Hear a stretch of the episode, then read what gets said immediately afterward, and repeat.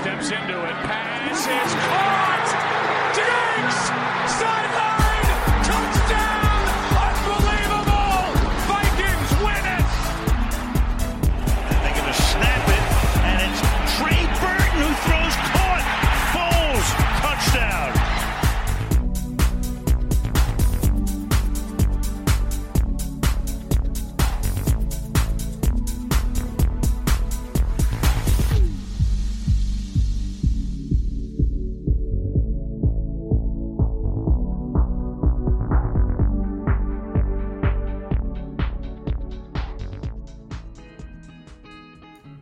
Che bello, che bello, ci siamo. È il giorno del draft. A meno di 24 ore di distanza dal draft, siamo qui per poter dire tutto. Per poter dire tutto perché il popolo di Red Flag non sa che ogni puntata di Red Flag è accompagnata da una scaletta.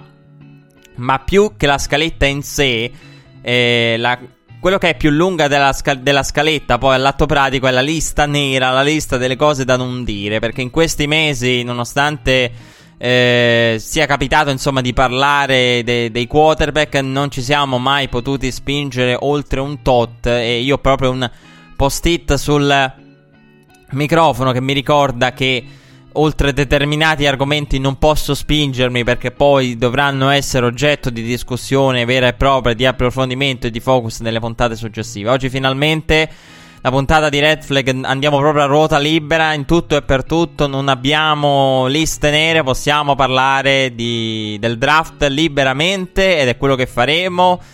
Un draft che ormai è pronto, ci attende ad Arlington i preparativi, se avete visto le immagini dei preparativi sono stati qualcosa di, di impensabile fino a poco tempo fa per quanto riguarda il draft. Eh, ad Arlington si attende un. Eh, l'anno scorso, insomma, il draft è tornato a Philadelphia, là dove c'è stata la prima edizione, quando ancora era un, eh, una serie di uomini, di incontri tra, tra, uomini in una stanza d'hotel. Era, era tutto quello, tutto lì il draft. Invece adesso è diventato un evento mediatico gigantesco, impensabile, di ogni anno sempre più grande e, e impensabile insomma rispetto al passato. E l'anno scorso è tornato a Filadelfia con la prima edizione all'esterno, questa volta per la prima volta va in Texas e per la prima volta all'interno di uno stadio NFL. Il, uh, l'AT&T Stadium di Dallas eh, e ad Arlington si attendono 200.000 persone.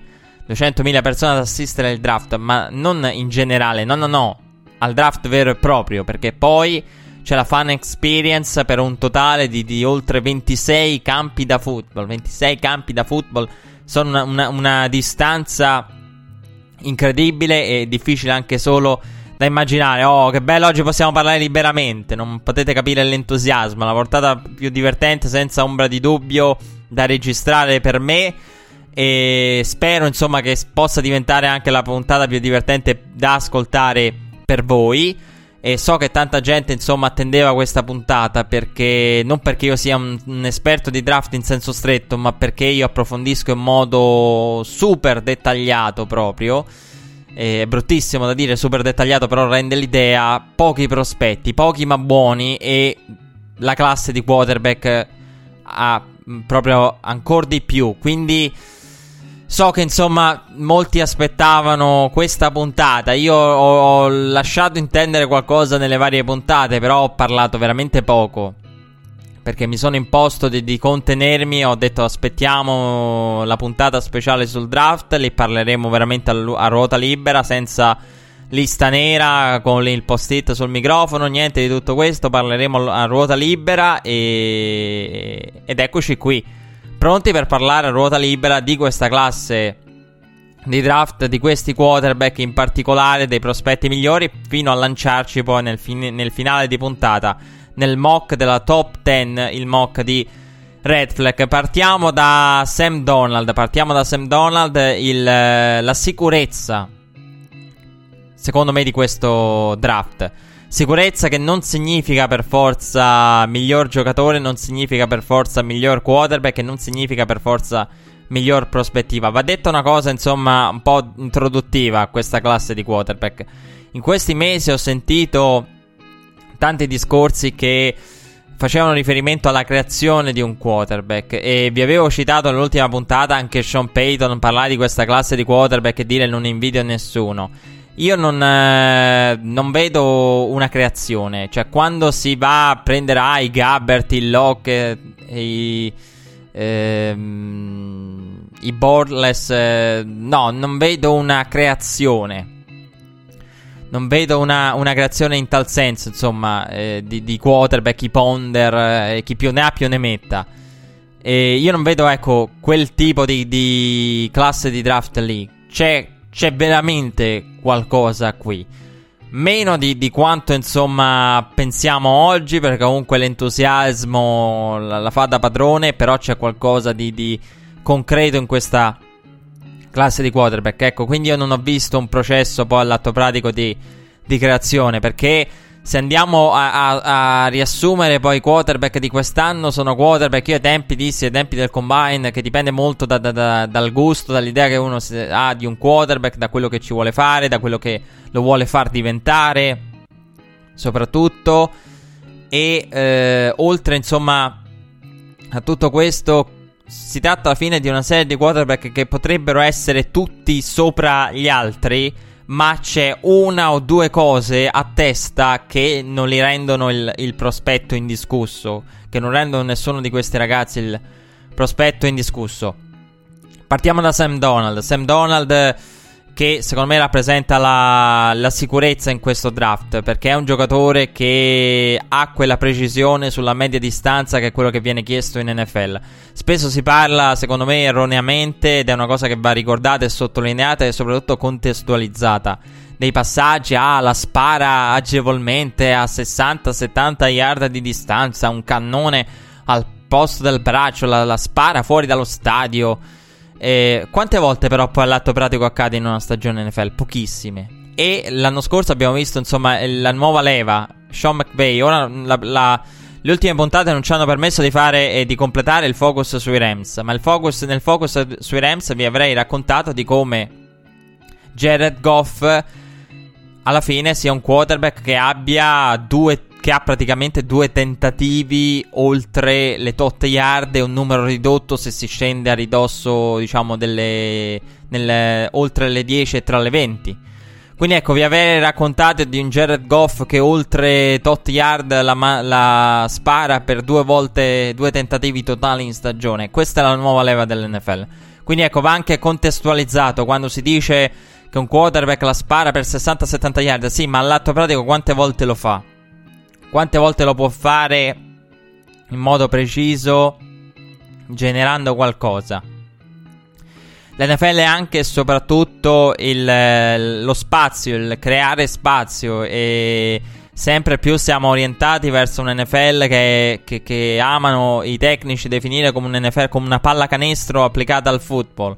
Mismatch, allargare il campo, aprire il campo, è quello che fa New England, è quello che fanno i grandi sistemi offensivi della nuova leva poi ancora di più.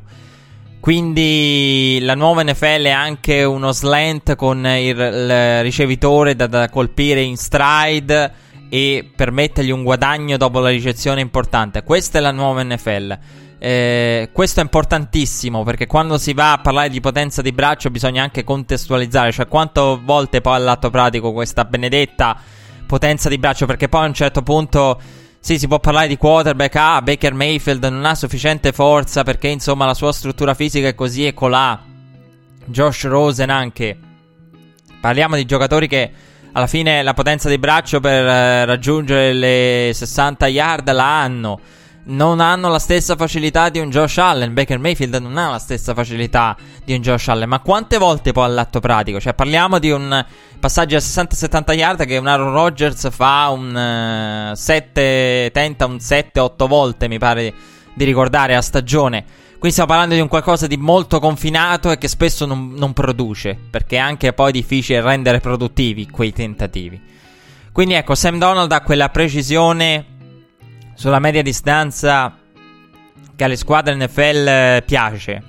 Oltretutto riesce a capire bene a cambiare la, la, velocità, ad alterare anche l'angolo, perché le varie serie scientifiche hanno mostrato anche questo, uno che varia l'angolo, che è una cosa insomma, diciamo, non proprio insolita, però abbastanza insolita, anche perché lui lo fa in modo netto. Quindi ecco, è un giocatore che ama varia, varia anche l'angolo con il quale rilascia il, il, pallone ed è un giocatore che riesce a trovare quella precisione quella media distanza che è poi la distanza vera e propria eh, dell'NFL. Sa come far arrivare il pallone a un ricevitore, sa come aggiustare i lanci. Questa è una cosa che Sam Donald sa fare e che per esempio altri all'interno di questa classe non sanno fare. Per me Josh Rosen è uno che spesso, nonostante capisca il football e nonostante sia abbia un potenziale nel decision making grosso perché c'è in Josh Rosen. Josh Rosen è uno che secondo me spesso lascia e nei video è evidentissimo. Spesso fa delle scelte sbagliate, scelte giuste nell'uomo, ma da, con, al quale andare a lanciare, magari fa la lettura corretta, però poi lascia quel passaggio ed è una cosa evidentissima che eh, l'idea che, che ti fai è come lo difenderebbe poi una, un, come le andrebbero a difendere un passaggio simile alle secondarie all'interno dell'NFL? Ecco, questa è una domanda che ci si fa con, con Josh Rosen. Quindi anche come poi la fai arrivare questa palla, perché come la fai arrivare a un ricevitore al college può essere una, una, un pallone contestato poi a livello NFL. Però Sam Donald quindi ha quelle caratteristiche che danno una certa sicurezza. Sam Donald che insomma Sappiamo che ha avuto problemi di turnover, però bisogna dire anche una cosa. Su Sam Donald, Sam Donald è quello che ha, diciamo, le proiezioni positive e tra le proiezioni positive, perché Pro Football Focus, insomma, ha parlato di lui, ha parlato anche di Baker Mayfield. Vabbè, Pro Football Focus poi in particolare con alcuni eh, scrittori stravede per Baker Mayfield. Comunque, Sam Donald è uno che ha una proiezione, secondo i numeri, di carriera e di successo, un uh, success rate all'interno poi dell'NFL alto. Questa è una cosa di cui si parla da tanto. Però è anche vero che il suo più grande difetto sono i turnover. E i turnover sono una di quelle cose che nell'NFL storicamente è dimostrato. James Winston è il grande esempio. I turnover rimangono e non possono, nella maggior parte, in molti casi, che peggiorare. Quindi ecco, se c'è una percentuale di successo alta con Sam Donald, proprio numeri alla mano, e poi mi verrebbe da dire analytics, ma eh, Sam Donald ci riporterà anche a quel discorso lì. Quindi se c'è una percentuale di successo alta, c'è una percentuale anche di un trend di turnover che rimangono e che vengono poi riportati all'interno della lega. Perché i turnover, come è stato detto da, da tutti i, grandi giocatori ovunque, veramente ovunque in questi mesi, i turnover non possono che peggiorare perché questi ragazzi che vengono dal college non hanno la più pallida idea di cosa voglia dire. È vero che migliorano i ricevitori, migliorano le linee, però se soffri di turnover a livello di intercetti troverai difese più veloci.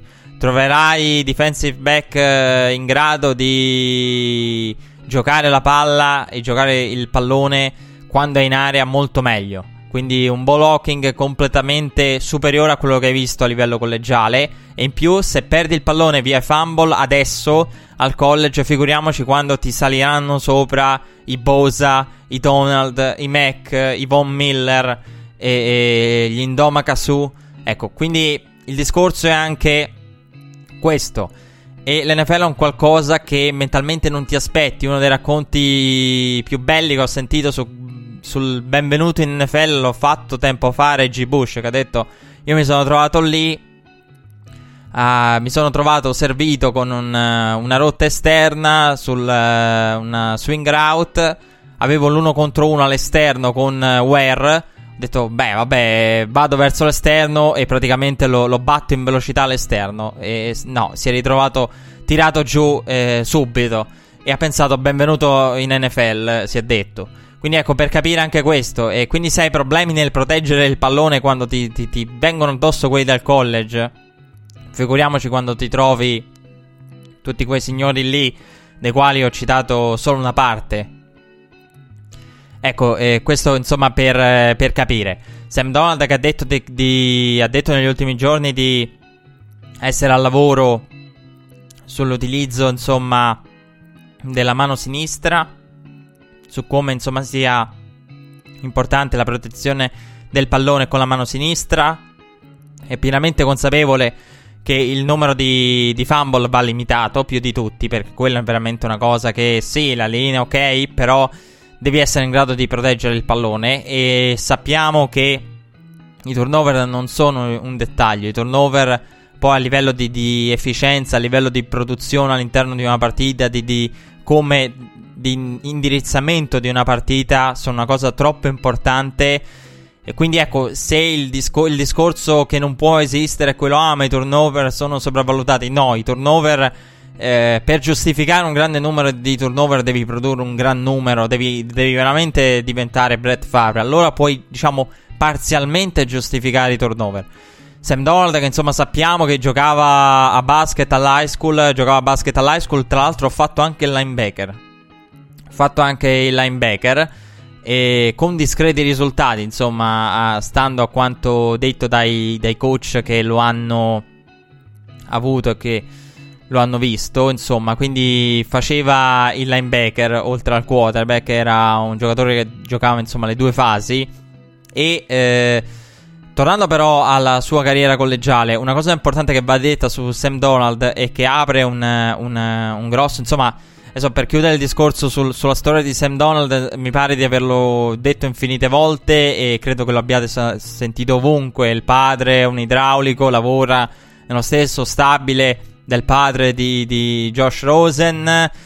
Eh, Sam Donald, insomma, che è molto apprezzato su, dai compagni perché dopo la vittoria della conference ha dato il trofeo agli uomini di linea subito, prima ancora praticamente di, di poterlo alzare e celebrare lui.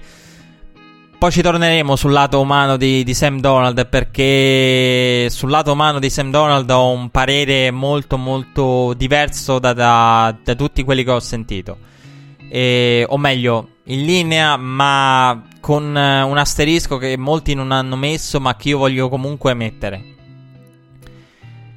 Ecco, Sam Donald è uno eh, del quale ci si è chiesto tanto se eh, in questa sua avventura collegiale quanto abbia dovuto forzare, perché sappiamo che Sam Donald, insomma, eh, ha dovuto forzare molto perché USC ha perso ricevitori importanti come Juju Smith. Quindi ecco, eh, USC ha perso Juju Smith e ed è difficile capire là dove finisce, insomma, il, il dove finisce il, eh, il tuo compito e dove inizia invece il voler forzare per rimediare. Questo insomma è un discorso che è stato fatto con Sam Donald ed esiste insomma in un certo senso anche con, eh, con Josh Rosen. Il discorso sulle finestre, cioè quanto il giocatore ha dovuto forzare, quanto il giocatore... qual è la finestra, qual è la strike zone, si è... insomma sì, sono d'accordo. E la strike zone di, all'interno del sistema di Oklahoma, dei Sooners, degli Lincoln Riley, che ha avuto Baker Mayfield, è una strike zone maggiore. Però voglio dire anche una cosa: che voi vi starete chiedendo, insomma, anche se non ve lo state chiedendo, me lo chiedo io e mi do una risposta al, alla Marzullo. E cosa ho imparato seguendo Sam Donald? Ho imparato che il discorso sulle analytics nel football americano allo stato attuale è una barzelletta. Poi insomma ci torneremo sulle analytics, è una barzelletta. Perché a me viene insomma quasi da sorridere a pensare che siamo qui ancora a parlare di occhio umano rispetto a cose che in altri sport con le analytics avrebbero una risposta. Cioè questa benedetta finestra, questa benedetta strike zone, noi non riusciamo a confinarla perché non esistono le analytics. Attenzione, mh, mm, voglio approfondire troppo il tema analytics, altrimenti finiamo fuori, veramente fuori binario in questa puntata. Però il discorso sulle analytics è importante perché le analytics, insomma, uno dei punti di riferimento, diciamo, accessibile ai comuni mortali sulle analytics è Pro Football Focus, è un po' l'avanguardia in tal senso, ma siamo comunque a cose distanti dalla realtà E eh, forse delle analytics si fantastica molto perché se arriva un personaggio come Morey, il general manager dei Rockets, a dire che foot- nel football vede una prospettiva insomma molto molto ridotta e rende l'idea. E quest'anno, secondo me, alcuni interrogativi. Mi viene in mente Sam Donald, Josh Rosen, Baker Mayfield. Alcuni interrogativi con le analytics avrebbero una risposta. Interrogativi che non hanno una risposta perché le analytics non sono in grado di darla. E sarebbe folle, sarebbe come dire adesso prendete la pallacanestro e togliete tutte le statistiche, diciamo, quelle che sareb- sarebbero avanzate, ma in realtà non sono più avanzate. Una volta forse erano avanzate nella pallacanestro e siamo ancora a occhio. Ah, ma quel giocatore è sempre marcato quando ti no. In tal senso, ecco, la, la, metafora che mi verrebbe da fare è questa nella pallacanestro. Quanti tiri vengono contestati, quanto contestati. Ecco, nel football americano non esiste ancora una risposta vera e propria delle analytics ad una domanda simile.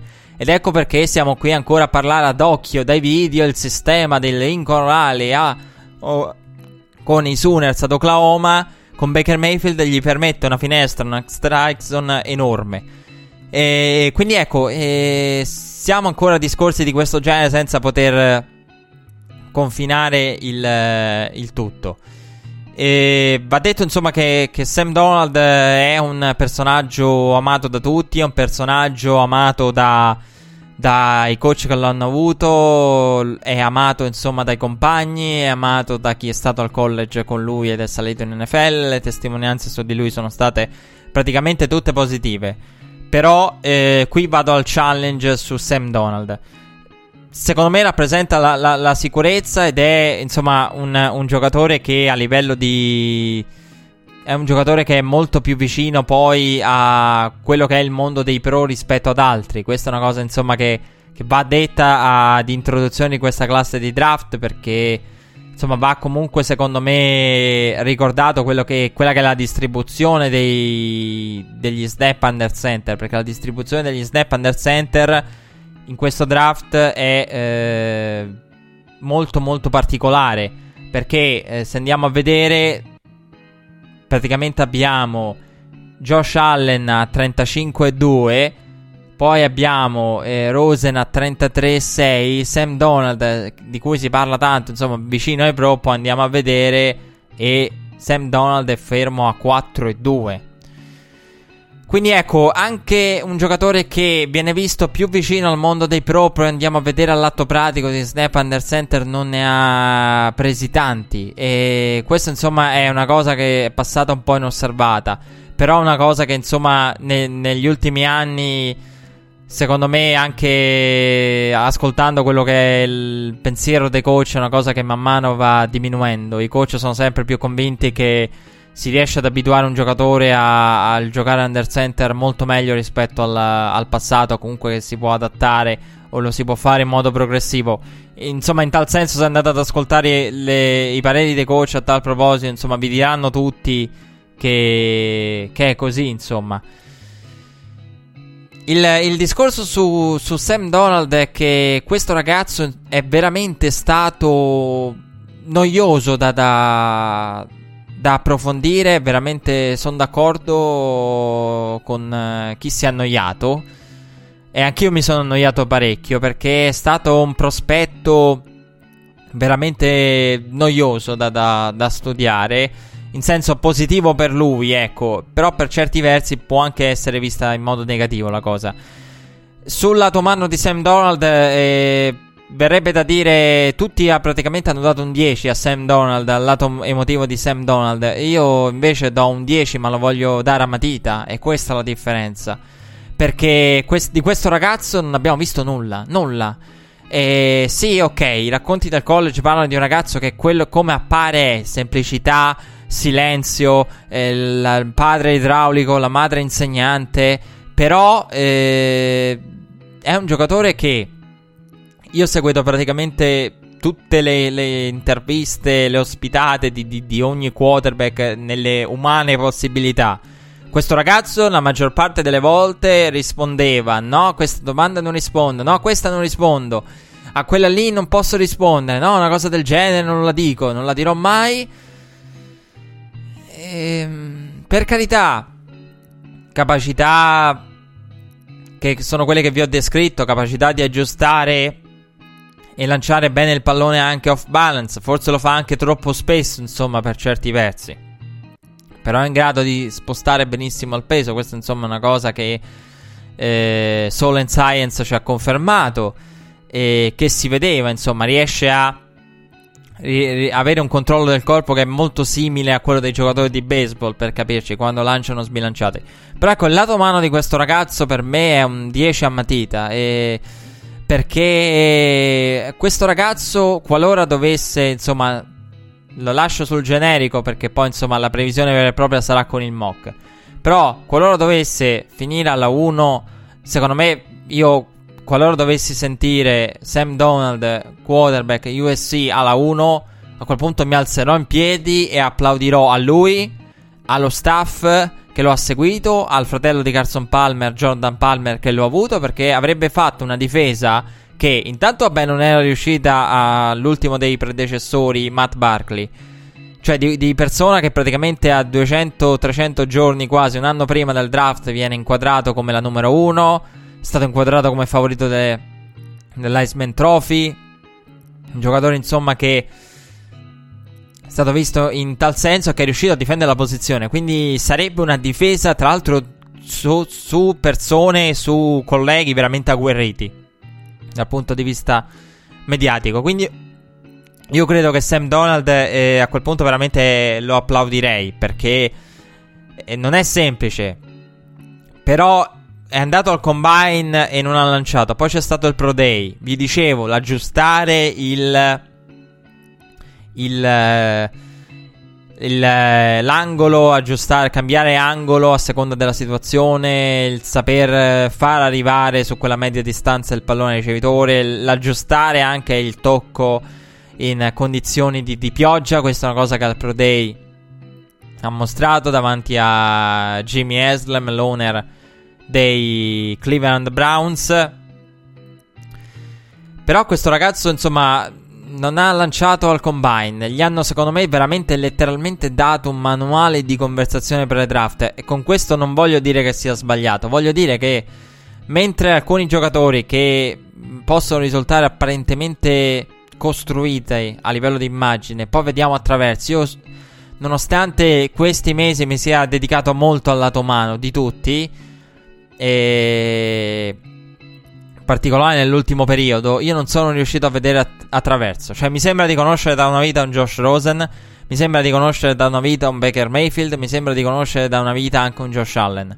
Mm, Sam Donald oggettivamente non, non, lo riesco a inquadrare. Perché quello che vedo mi puzza di, di, di costruito manuale di conversazione. E alcune interviste veramente posso dire che da persona che è dall'altra parte, che diciamo magari se fosse in America sarebbe dall'altra parte a un certo punto se fossi stato uno degli intervistatori gli avrei detto senti un po' dimmi tu che domanda ti posso fare cioè una domanda a piacere perché veramente risposte banali risposte scontate luoghi comuni appena c'è una domanda capisco maliziosa a volte esagerata dai giornalisti a cui è opportuno dire no non rispondo però insomma l'ho visto fare in modo troppo sistematico.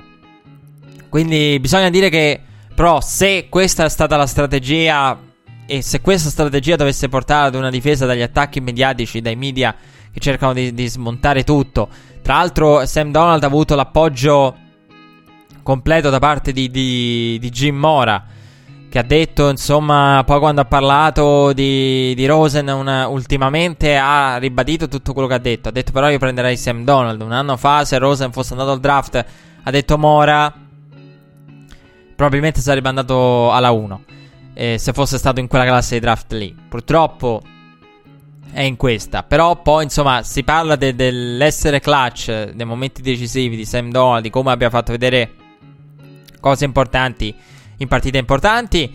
Eh, anche se magari, insomma, gli è mancata nello specifico nel confronto diretto di Rosen, insomma, lì fu battuto da Rosen eh, che giocò molto meglio di lui a livello proprio di confronto diretto. Quindi ecco, ehm, diciamo che ha avuto l'appoggio anche di Mora, ha avuto l'appoggio di tutti. E però ecco, la cosa che volevo dire, diciamo, leggermente controcorrente, perché veramente, insomma, parliamo di un, di un prospetto che rappresenta la, la, cosa più sicura, e quella è un po' la somma poi di tutto. Ecco, il lato umano, io non, per me è un, un senza voto, è un 10 a matita, 9-10 a matita.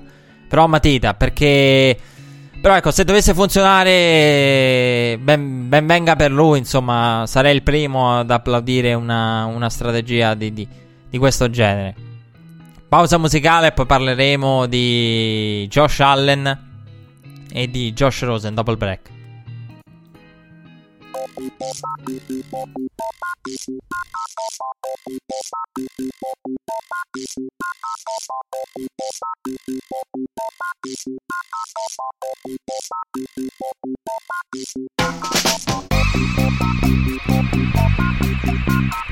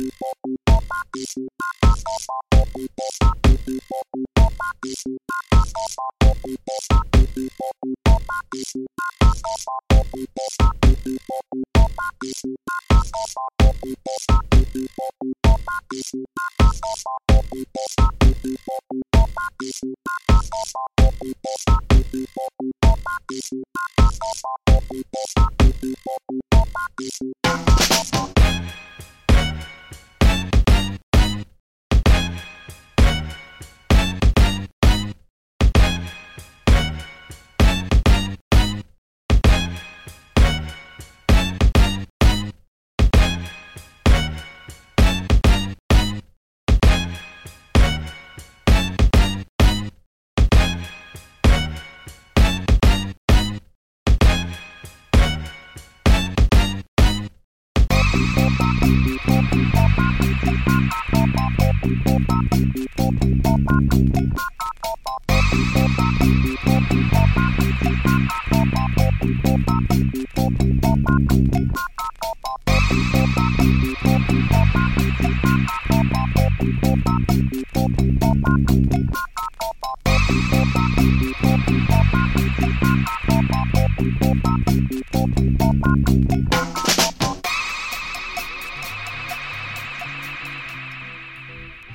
Parliamo di Josh Allen, parliamo di, Sho- di Josh Allen, del suo potenziale e, e, basta. Perché se poi andiamo a fare la somma delle cose, per me Josh Allen è, è questo. E oggettivamente bisogna guardare anche a, alla realtà, insomma, quando si parla di Josh Allen. Anche qui parliamo di un giocatore diverso da, per quanto riguarda le, le, origini da un Josh Rosen, molto più vicino a un Sam Donald, figlio di contadini. Grande potenza di braccio, ma veramente grande potenza di braccio che non è nulla, eh, secondo i tecnici, al, al confronto il braccio di Gianmarcus Russell. Parliamo di qualcosa di totalmente diverso, di totalmente inedito, di totalmente nemmeno accostabile eh, non è nemmeno accostabile a lui il braccio più potente dello scorso draft, eh, quello di Patrick Mahomes. Josh Allen che però ha un grosso problema, un problema di precisione, una percentuale di passaggi non alta e io l'avevo preso come esempio, insomma, quando parla- ho parlato di Lamar Jackson ho detto guardate che pure gli altri, Josh Allen tutti, non è che stiano messi tanto male. Il problema di Josh Allen è che allora intanto lui è passato da un junior college prima di andare a Wyoming il fatto che sia passato da un junior college non significa nulla. È stato un giocatore che è stato spesso accostato per intrecci con coach eh, e staff, insomma, a Carson Wentz. Anche se, insomma, non è Carson Wentz. È un giocatore che è stato accostato, insomma, a questi. E Dicevo, il Junior College, qual è il problema del Junior College? Nessuno, cioè passato Aaron Rodgers, puoi dire che Aaron Rodgers, sì, Aaron Rodgers è passato da un Junior College per potersi insomma lanciare. Non è questo il problema. Il problema è che nella maggior parte dei casi quando passi da un Junior College domini, devi dominare. Devi dominare al Junior College e devi dominare anche a Wyoming. E questa cosa non è successa con Josh Allen. Sua, il suo passaggio di i suoi passaggi completati, la percentuale di passaggi è rimasta tale tra, junior, tra high school, junior college e Wyoming. E uno potrebbe dire non ha avuto grandi ricevitori perché Wyoming ha avuto, mi pare, 4-5 giocatori draftati negli ultimi anni, tra cui praticamente nessun ricevitore. E al confronto dei 20-25 che hanno college come USC. Ma eh, è anche vero che dall'altra parte non ha, avuto la, la, non ha avuto grandi compagni, un livello alto, ma non ha avuto nemmeno dall'altra parte defensive back di altissimo livello. Quindi uno potrebbe dire, ah, non ha avuto Ronald Jones, che è un altro, insomma, che diciamo, ha perso Juju Smith, però un, un, ha avuto Ronald Jones e Sam Donald. Tra l'altro, ecco, eh, Jones che è uno attorno al quale eh, rimane l'enigma del, del, ricevere dal backfield, perché hanno detto tutti, insomma, non ha delle mani naturali, però è uno di quei running back che apre il campo in tal senso. E quindi ecco, se il discorso di Sam Donald è forse ha forzato, ha dovuto forzare ancora di più perché ha perso target importanti, il discorso su Josh Allen mh, mm, praticamente muore lì perché non ha avuto grandi ricevitori, ma non ha avuto contro nemmeno grandi DBs. Si è sempre parlato, insomma, si parla sempre quando si parla di giocatori che provengono da, da college minori come può essere Wyoming, non dalle grandi scuole, dalle grandi conference, si parla sempre di, di come, insomma, debbano mostrare quel qualcosa in più in relazione anche a quella che è diciamo, il livello basso. Quindi ecco, poca concorrenza, però non c'è stato alcun tipo di dominio. Non c'è stato dominio al Junior College, non ha dominato Wyoming, la percentuale di passaggi completati è rimasta quella per, eh, per Josh Allen. Si tratta di, di, una scelta molto molto in potenza con eh, tanto lavoro da fare e qui anche qui bisogna secondo me capire molto come eh, verrebbe poi indirizzato tale lavoro perché il fatto è Josh Allen secondo me nasce come prospetto di, di, di potenziale e sono assolutamente d'accordo su questo. Perché John Dorsey ha parlato recentemente del fisico dei tratti fisici nel quarterback che cercano un quarterback dai tratti fisici marcati. Una descrizione che insomma poi sono arrivati gli ultimi report che adesso parlano di Baker Mayfield alla 1 in, in lotta però siamo passati Sam Donald, Josh Allen, poi di nuovo Sam Donald a livello di voci generali e, e poi insomma è spuntato adesso Baker Mayfield. Lo ripeto, ne parleremo quando arriveremo al mock. Però il discorso su Josh Allen è che secondo me è un prospetto molto alla John Dorsey. Sono assolutamente d'accordo sul fatto che sia un progetto, alla, un, progetto un prospetto progetto la John Dorsey. Però io credo in tal senso che insomma bisogna anche inquadrare che, quella che è la richiesta all'interno di Cleveland. C'è Tyro Taylor che cambia molto le carte in tavola che potrebbe permettere lo sviluppo di un uh, Josh Allen. Però anche tra i progetti, insomma, Josh Allen è veramente molto più grezzo rispetto a un Patrick Mahomes. Parliamo di veramente di qualcosa di molto molto molto grezzo e forse ha il potenziale maggiore di tutti. Però è veramente grezzo e sappiamo che ha i tratti fisici, ha le cose che non si insegnano, l'ho detto tantissime volte, e ha la mano e John Dorsey è ritornato anche sul discorso della mano. Eh, sa giocare in condizioni meteorologiche avverse, un interrogativo che si sono portati dietro i due della California che, al quale poi ha risposto bene Sam Donald sotto la pioggia, insomma, anche se poi lo stesso giorno anche Josh Rosen si, si trovava sotto la pioggia per il workout con i Jets. Quindi ecco, hanno risposto, ha risposto in particolare Sam Donald. Però ecco, se si parla di John Dorsey, ha ribadito di come lui, al di là di quello che pensa la gente, che deride la, la storia della, delle dimensioni della mano, Josh Allen ha, ha, quei tratti fisici in tutto e per tutto. Però parliamo di qualcosa di veramente grezzo e parliamo di un giocatore che... Eh, quello che dicevo, quante volte, il punto è quante volte poi questa potenza di braccio viene messa in campo al 100% e e oltretutto manca anche di precisione. Perché i numeri, se approfonditi, dicono che Josh Allen è un giocatore che manca di precisione.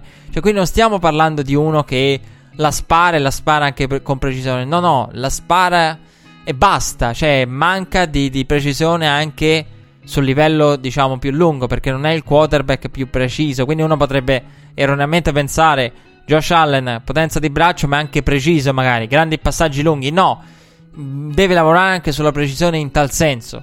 Poi che la potenza di braccio ci sia, la struttura fisica, che sia un quarterback in grado di assorbire i colpi e che deve lavorare meno di tutti su questo. E non è un dettaglio, perché adesso insomma io ho fatto tutto il discorso dal lato della precisione, in senso stretto, del livello di, di gioco, dell'abituarsi al alle decisioni con livelli di difesa e velocità che, che, lui non ha ancora incrociato all'interno della propria carriera perché per la poca concorrenza.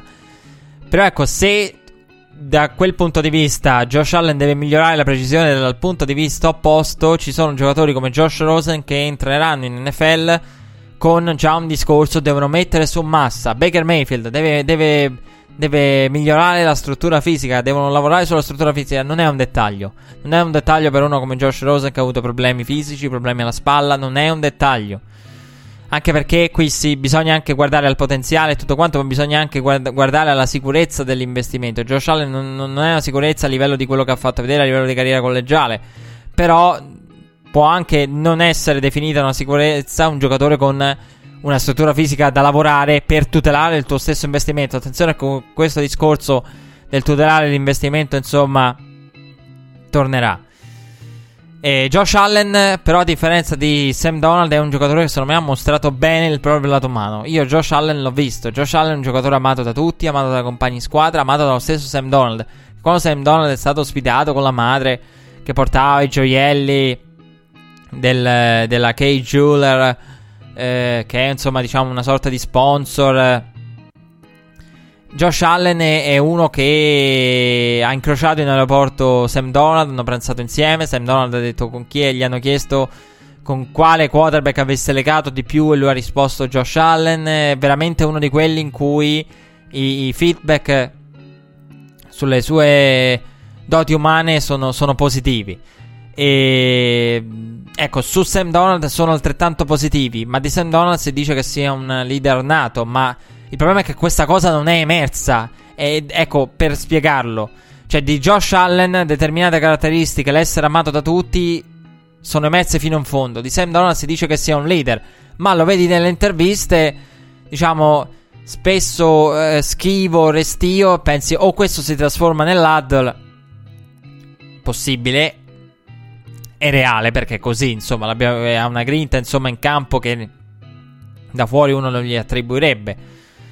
E, oppure eh, la seconda, insomma, l'hanno istruito a dovere per proteggere la propria posizione al draft. Josh Allen, eh, non lo so, è un rischio enorme. È un rischio enorme. Però è un uomo che ricorda molto John Dorsey. È un quarterback che l'abbiamo detto in questa classe draft a livello di caratteristiche è il più vicino a, a John Elway. Anche se non significa nulla, perché John Elway è in grado anche. È stato in grado anche di fare l'opposto. Quindi non, in tal senso non, non significa nulla. Non significa nulla nemmeno la presenza di Jimmy Haslam al suo di Pro Day. Perché è andato da lui, è andato anche da, da Sam Donald. E, ha un offensive coordinator eh, grande Cleveland e questo va considerato perché Todd Haley è un fattore ed è un fattore importante all'interno dei Cleveland Browns. Ecco, diciamo che Josh Allen eh, è quello che ha un potenziale enorme. Però c'è un, veramente tanto tanto lavoro da fare su, su tutto secondo me. Il problema è, è fino a dove, fino a che punto ti puoi prendere questo rischio. Cioè, qui bisogna anche andare a guardare il valore, il tempo a disposizione per, per svilupparlo. E, e, questo, insomma, è il mio grande interrogativo su, su Josh Allen. Josh Rosen. Josh Rosen è stato il più chiacchierato di tutti, assieme a quell'altro, Baker Mayfield, perché c'è stata tutta la, la diatriba con Mora e ve l'abbiamo raccontata, insomma. Josh Rosen che viene ed è importante andare a ricostruire nel dettaglio la, il percorso dell'high school di Josh Rosen perché insomma parliamo di un ragazzo che è sempre stato the guy ovunque sia andato, compresa la, la St. John Bosco, all'high school dove è andato e dove anche lì il feedback è stato positivo perché la St. John Bosco è una, è una scuola in cui si, ci vanno insomma ragazzi di, dell'area di Los Angeles di tutte le fasce economiche. Che poi insomma questo problema è queste discussioni a volte mi rendo conto di, trovare, di trovarmi qui a fare ragionamenti e riflessioni su discussioni inutili. Ecco, ve no, non ve ne ho menzionata una, me ne è tornata in mente durante la pausa musicale adesso, proprio perché oggi siamo a ruota libera. Di Sam Donald a un certo punto si è, si è parlato anche del suo fisico e se eh, fosse in grado di, di mantenere una certa forma fisica. Cioè se non avesse problemi nel, nel, nel gestire il peso che secondo me è una cosa insomma assurda e soprattutto perché io non, non vedo in, noi, in, lui quei tratti intanto non ha mh, se andate a controllare i dati insomma peso e altezza scoprirete che Sam Donald è perfettamente in linea con qualunque altro collega però e soprattutto non ha quei tratti fuori dal campo che ha un Ben Afflecksburger. Ben Afflecksburger eh, ha avuto, vero, determinati problemi. Ben Afflecksburger è uno che fatica a essere in forma. È vero, ma Ben Afflecksburger è quello che va sulla moto e si fa male. Cioè, che salta partite perché cade con la moto. È quello che va nei locali, che non si risparmia nulla e che di, ogni, di anno in anno deve vedere se ritirarsi o meno. E nell'ultimo periodo. Quindi, Sam Donald sicuramente non è, non è quello. Comunque, Josh Rosa St. John's, Bo- John's Bosco è riuscito a, ad ambientarsi molto bene in una scuola che ha visto ragazzi insomma di, di, tutte le fasce economiche. Dicevo, il discorso è ridicolo perché quando arrivi in NFL comunque eh, la fascia economica poi diventa una fascia economica alta e come sei famoso tu sono famosi gli altri.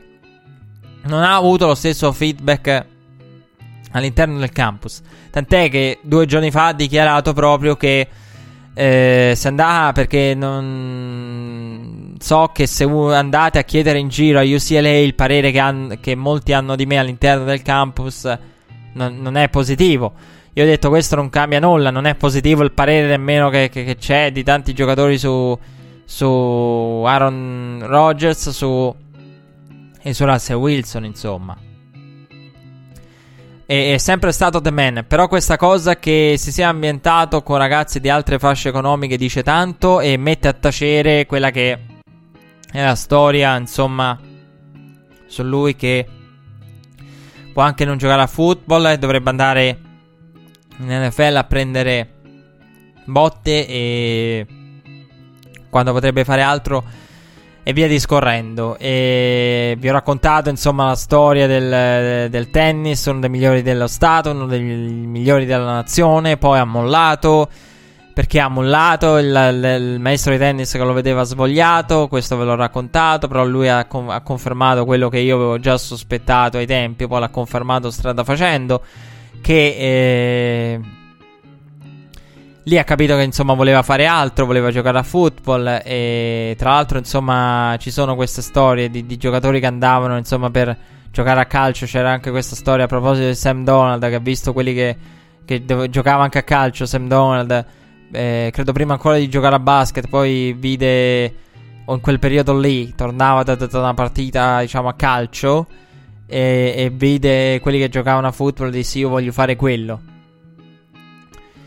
Quindi ecco, eh, tornando a, al discorso Rosen, eh, lui si è saputo ambientare all'high school, si è ambientato anche se insomma con non proprio il 100% di apprezzamento a UCLA.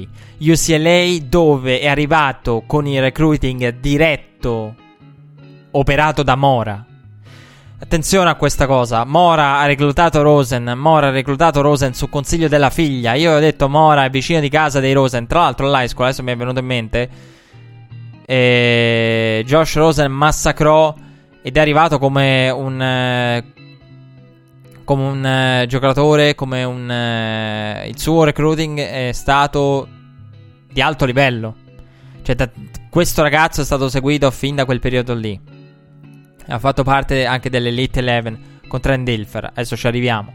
Poi fu reclutato da UCLA, come detto, con, eh, direttamente da Mora. E Jim Mora Jr., che sappiamo tutta la storia sui millennial.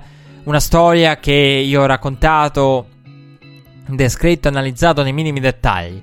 E, e, e, che mi ha lasciato e mi lascia ancora perplesso. Perché Jim Mora è intervenuto più a favore di Sam Donald poi alla fine di Josh Rosen. Tra l'altro dicendo di, di... Ha detto, eh, ma che problema c'è? Ha detto recentemente Mora nel cambiare opinione. Che problema c'è nel cambiare opinione di un ragazzo, insomma, e...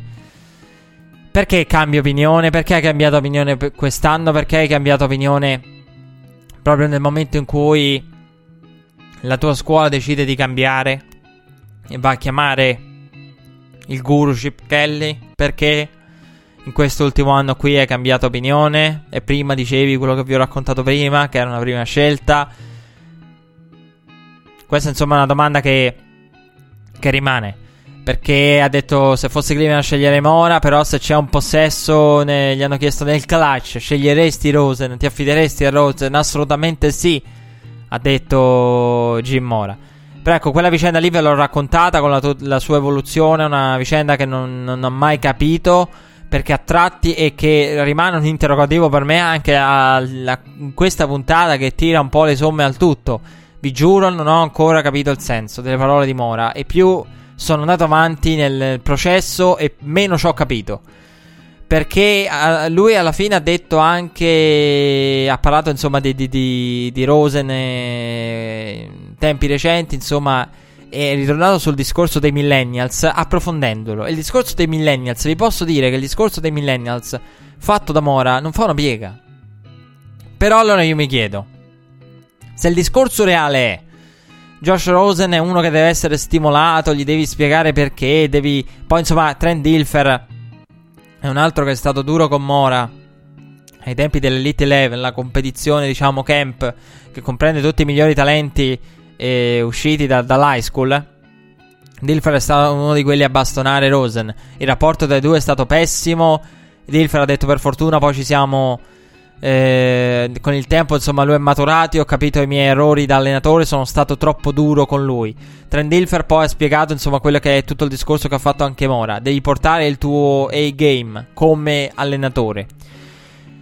E allora, insomma, una delle domande che verrebbe da farsi è: forse Mora non, non è stato in grado allora? Forse Mora ha anche delle colpe perché il, la, la, il ritratto che poi fi- esce a livello conclusivo di Josh Rosen è di uno che, che fiuta benissimo. Se tu sai cosa stai facendo, lui lo capisce. Se tu, allenatore, non sai cosa stai facendo, ti sgama. Ti sgama, fiuta, fiuta. Dal... Quindi se non sai spiegare il perché, perché a lui, perché non lo sai nemmeno tu il perché, eh, oppure non hai la, mm, sei proprio fuori controllo, insomma, eh, non hai idea di, di, di, quello che stai facendo a livello offensivo, non hai un'idea chiara, dai un'impressione di, di debolezza, di incertezza, tu lui la fiuta. E Josh Rosen è uno che uno di quelli, prendetela come una red flag, prendetela come una cosa positiva. È entrambe, ma dipende da dove si va a parare in questi casi. È uno che se vede che da parte tua come allenatore non c'è impegno, lui non si impegna. Se vede che da parte tua c'è impegno e che lo stimoli, lui si applica e, e cerca, diciamo, di, di, impegnarsi anche lui, insomma, come, come fai tu allenatore. E, quindi ecco, in questo senso, insomma, il discorso di Moro è molto chiaro, il discorso anche approfondito da, da Dilfer è, è molto chiaro. Io mi chiedo allora perché se il discorso di Mora fosse poi, diciamo, non chiaro nelle intenzioni, ma chiaro nel senso, nella parte dei millennials, eh, mi chiedo perché cavolo... Eh, io penso anche una cosa, io... Voi direte che c- cavolo c'entra, io lo dico sempre, eh, mi metto anche nei vostri panni. Cavolo c'entra eh, questa cosa, c'entra. Eh, però io per esempio odio, eh, potendo scegliere, odio scrivere rispetto al mezzo radiofonico. Perché, eh, per esempio, nonostante me l'abbiano chiesto in tanti di, di, di, occuparmi recentemente di Kaepernick, mi hanno detto: Ma che ne pensi? No, io ho detto categoricamente non ho alcuna intenzione di scrivere su una testata nazionale di Colin Kaepernick. Soprattutto perché ci ho fatto una stagione di off-season apposita di podcast e perché dovrei dire una cosa riassunta in poco tempo. Quindi, da, da, da persona che, che lavora in questo mondo, sa benissimo che se tu parli poco, il rischio che vieni frainteso. E Jim Mora è uno che è chiamato in qualità di esperto di draft e, e, e conosce i due giocatori. Quindi sai benissimo che il tuo discorso è chiaro, ma sai che è un piccolo spazio e che verrai chiamato per due minuti, un minuto e mezzo, magari all'interno di un programma di NFL Network, di Fox o di chi volete voi. Per quale cavolo di motivo vai lì o per quale cavolo, cavolo, di motivo non stai attento a quello che dici. Perché il discorso di Mora sui millennials è uscita una parte, una parte, è parziale quel discorso lì. Il discorso completo non fa una piega sul fatto che, insomma, chiede perché de- deve essere stimolato. Mora che ha detto, insomma, è, è una cosa positiva chiedere perché. Ehm, quindi ecco, mi chiedo perché in contesti da, dallo spazio ridotto lui abbia, abbia, lasciato lì, diciamo, degli appunti, delle riflessioni su Rosen eh, ambigui. Mm, diciamo che ecco, Rosen è un giocatore che secondo me lo si dice di tutti, però di lui è, è questo discorso è verissimo, deve trovare il contesto giusto. Deve trovare il contesto giusto ed è importante che trovi anche l'allenatore giusto. Quello che sappia spiegare il perché, che lo sappia stimolare, che sia sempre in controllo e non dia male idea di, di essere in balia delle onde. Perché a quel punto, insomma, potrebbe essere un problema. L'ha detto anche Trent Dilfer. Se trova un contesto sbagliato, può riuscire quel Rosen che ho visto io a 17 anni, che io non ho saputo gestire. Parlando da un punto di vista tecnico, Josh Rosen, eh, secondo me è un giocatore che, al di là di tutto questo, vera, il vero interrogativo su Josh Rosen purtroppo è di natura prettamente fisica. La spalla, problemi fisici, la struttura fisica. È uno di quei giocatori che, come dicevo, se Josh Allen deve migliorare la precisione, Josh Rosen deve migliorare la struttura fisica, punto. E qui si tratta di investimenti. E quindi c'è questa paura qui. E c'è anche eh, chi, eh, in tal senso si è spinto in considerazioni forti come un Josh Rosen fuori dalla Lega, un Josh Rosen fuori dalla Lega nel giro di qualche anno per via degli infortuni, se non protetto adeguatamente dal sistema e dalla linea. Questo è il vero interrogativo su Josh Rosen. Poi, insomma, i compagni hanno raccontato che ehm, in una partita, non ricordo contro chi, eh, avevo visto anche le immagini, eh, lui si tagliò, si fece male, sanguinante, tornò in campo e andò a segnare il touchdown, questo per capire la motivazione di Josh Rosen e credo che il lato umano sia proprio uscito di, di, di proporzioni, veramente uscito di proporzioni. Però è apprezzabile, insomma, che il giocatore l'abbia fatto uscire. Da un punto di vista prettamente tecnico, che dire, eh, tutti, tutti, tutti i ricevitori, tutti. eh, a occhio, non dal vivo, e questo forse uno dei più bei complimenti, è uno veramente uno dei migliori passatori che si siano visti negli ultimi tempi. A volte non impazzisco per come fa arrivare la palla a un determinato ricevitore. Perché il dubbio che ha ah, un passaggio simile è contestabile in NFL mi viene. Però questo ragazzo ha, ha queste, queste doti. E a livello di, di conoscenza del football, eh, di studio del football, ci siamo, ci siamo.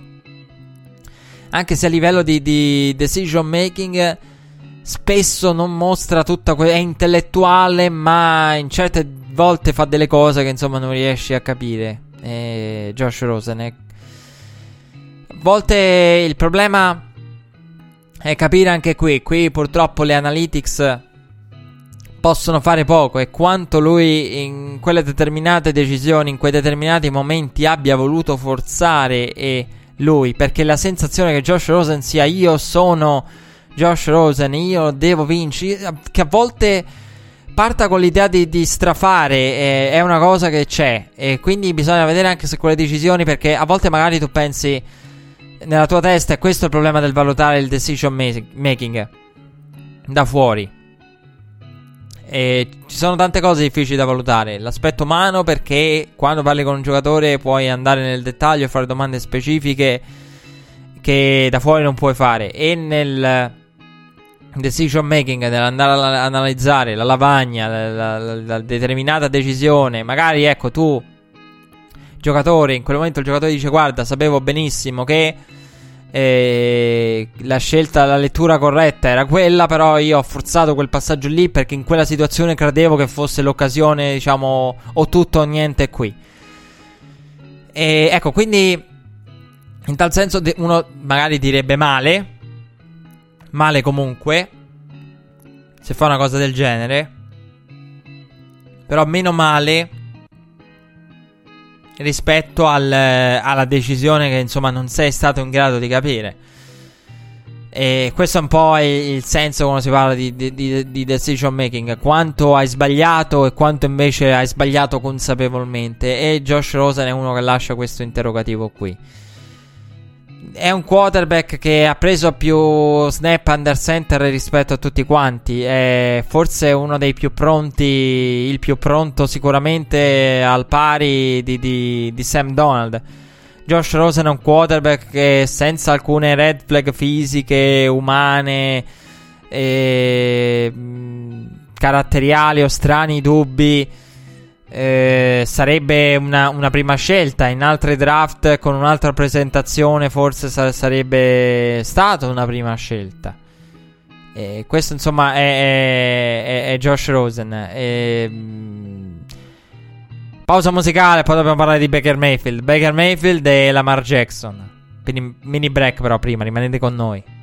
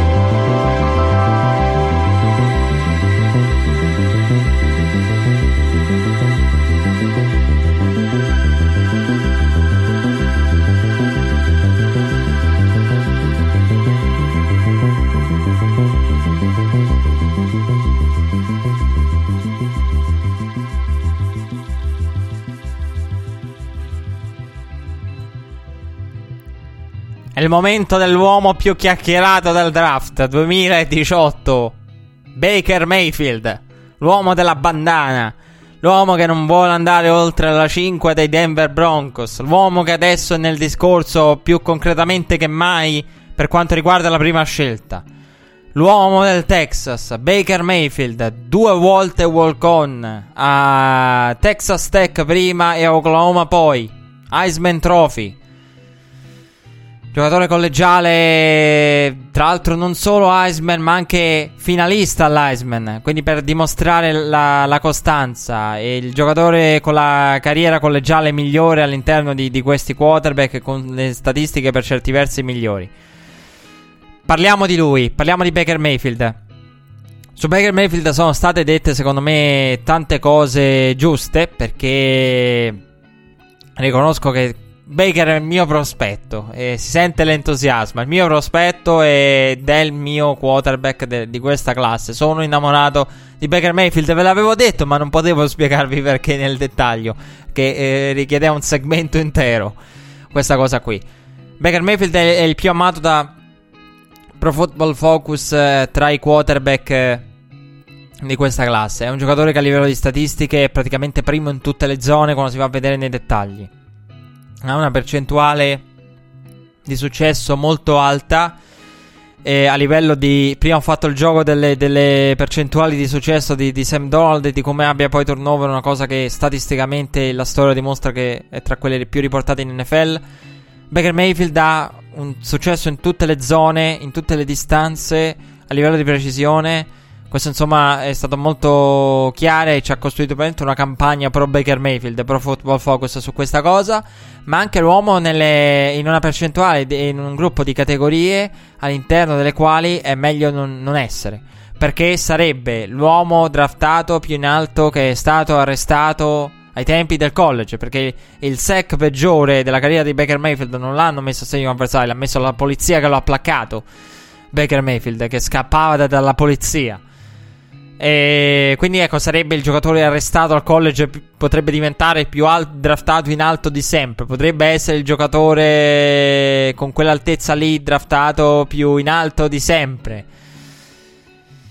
E appartiene a due categorie, gli arrestati e eh, quelli con un'altezza, diciamo, inferiore a, a, alla media, quella che è considerata la media minima dei quarterback NFL e draftato più in alto di sempre, più in alto di Russell Wilson che scese al terzo giro, più in alto di Drew Brees che scese anche lui.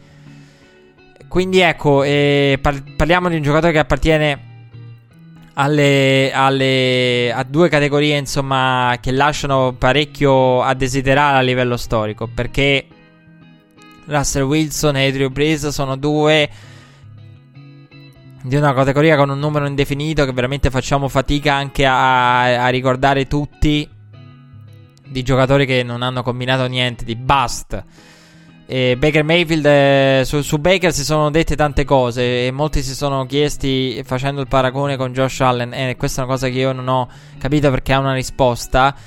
E come mai Baker Mayfield, partiamo dalla storia di Baker Mayfield, come mai Baker Mayfield non abbia come mai nessuno gli abbia dato una borsa di studio? Perché abbia fatto il walk on in due circostanze su due?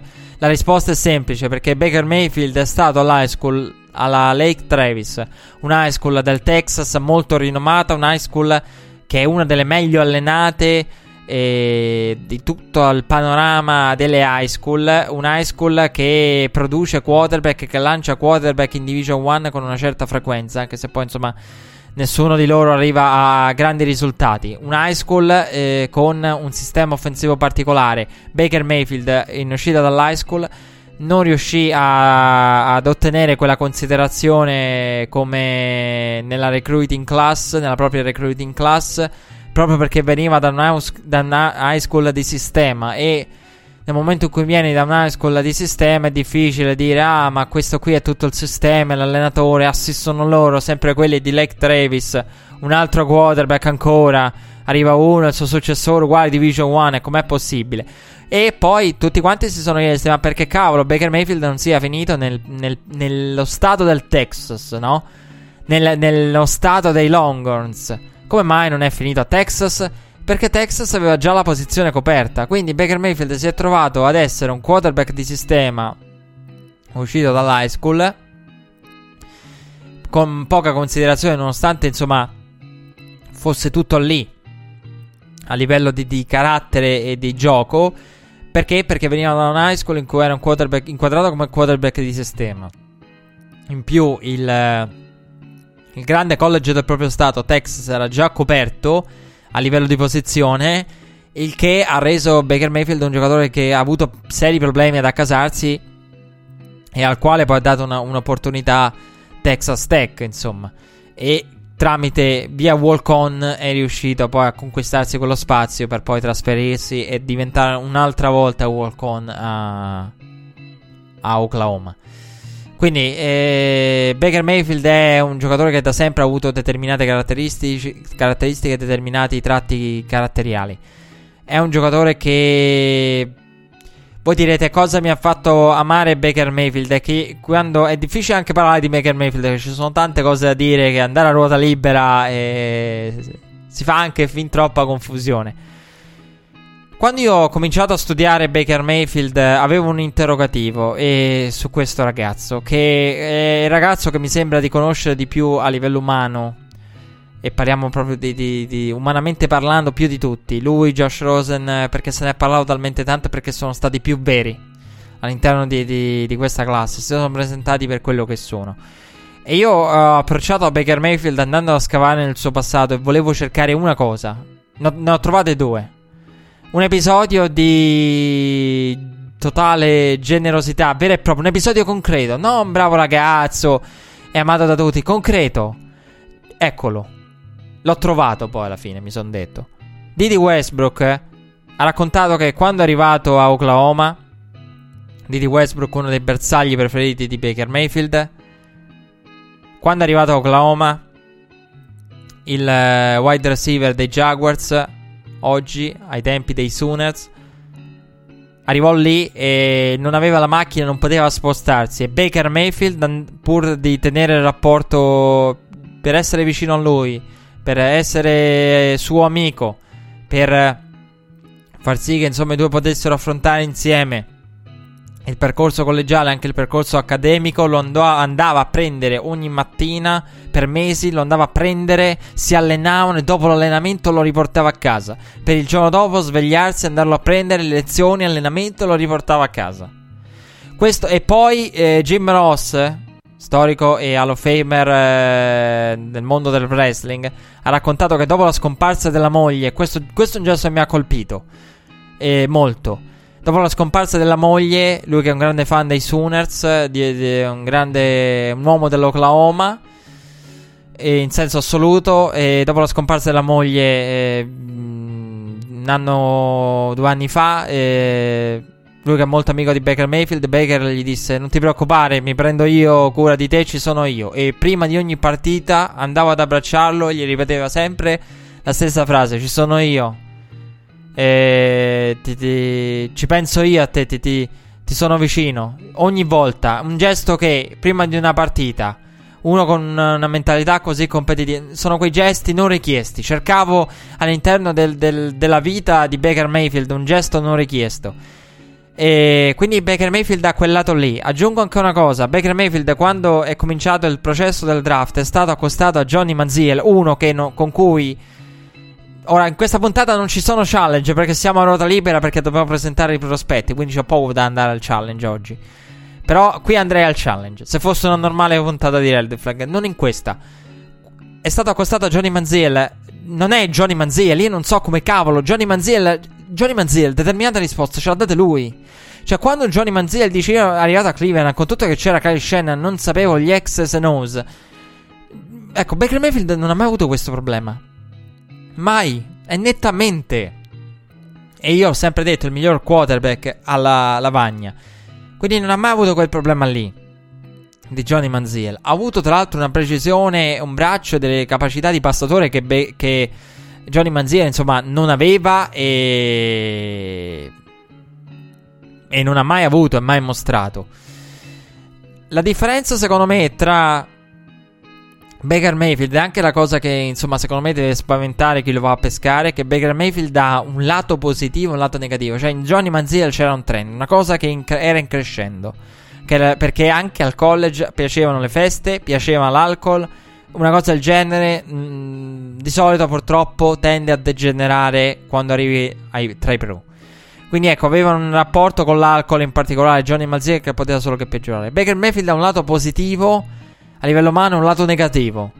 E il problema è che questo lato negativo potrebbe essere morto lì quando lui dice sono maturato, ma potrebbe rispuntare e se rispunta, rispunta secondo me per porre fine alla sua carriera.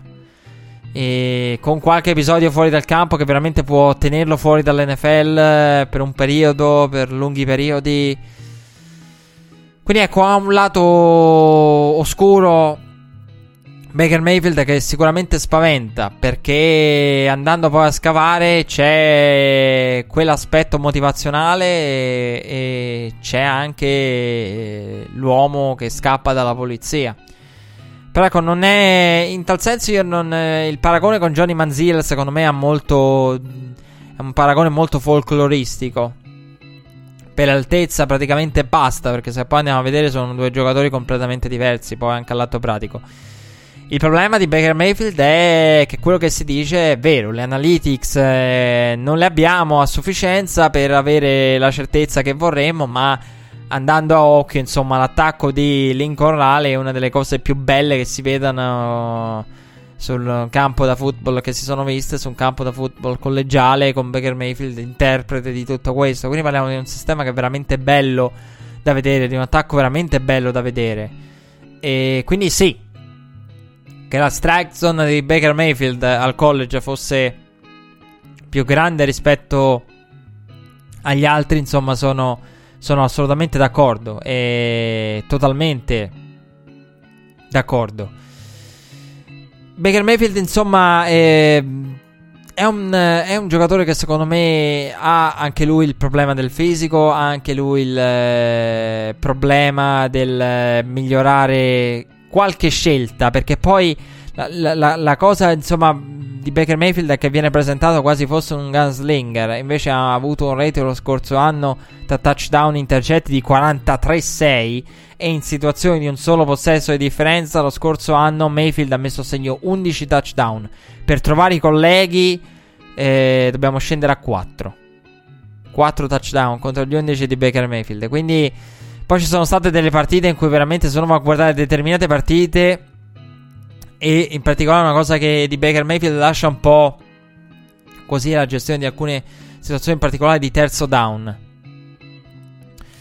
Questo insomma è un problema che ha Baker Mayfield e non, ha, non riesce a, ad eludere la, la, pressione come magari ci si aspetta, vedendo insomma le sue caratteristiche fisiche. Non è atletico, perché la simulcam del combine ha mostrato che Mariota, vabbè, è un atleta pazzesco. Veramente um- umilia gli altri al confronto. Baker Mayfield non lo è. Baker Mayfield può ricordare a tratti un, un Tyro Taylor. Eh, però è meno, molto meno atletico di Tyro Taylor. E questo, insomma, non va a suo vantaggio. E questo è un paragone che ci sta. Poi, se mi dite il paragone di Josh Allen con Cam Newton, perdonatemi, ma Cam Newton arrivava con delle doti atletiche che hanno detto anche gli scout. A Cam Newton veniva, sarebbe stato perdonato tutto, veramente. Cioè, quando è stato, io dicevo ai tempi del combine, Cam Newton non ha fatto male al combine, ma Cam Newton veramente avrebbero perdonato tutto per quelle doti atletiche lì.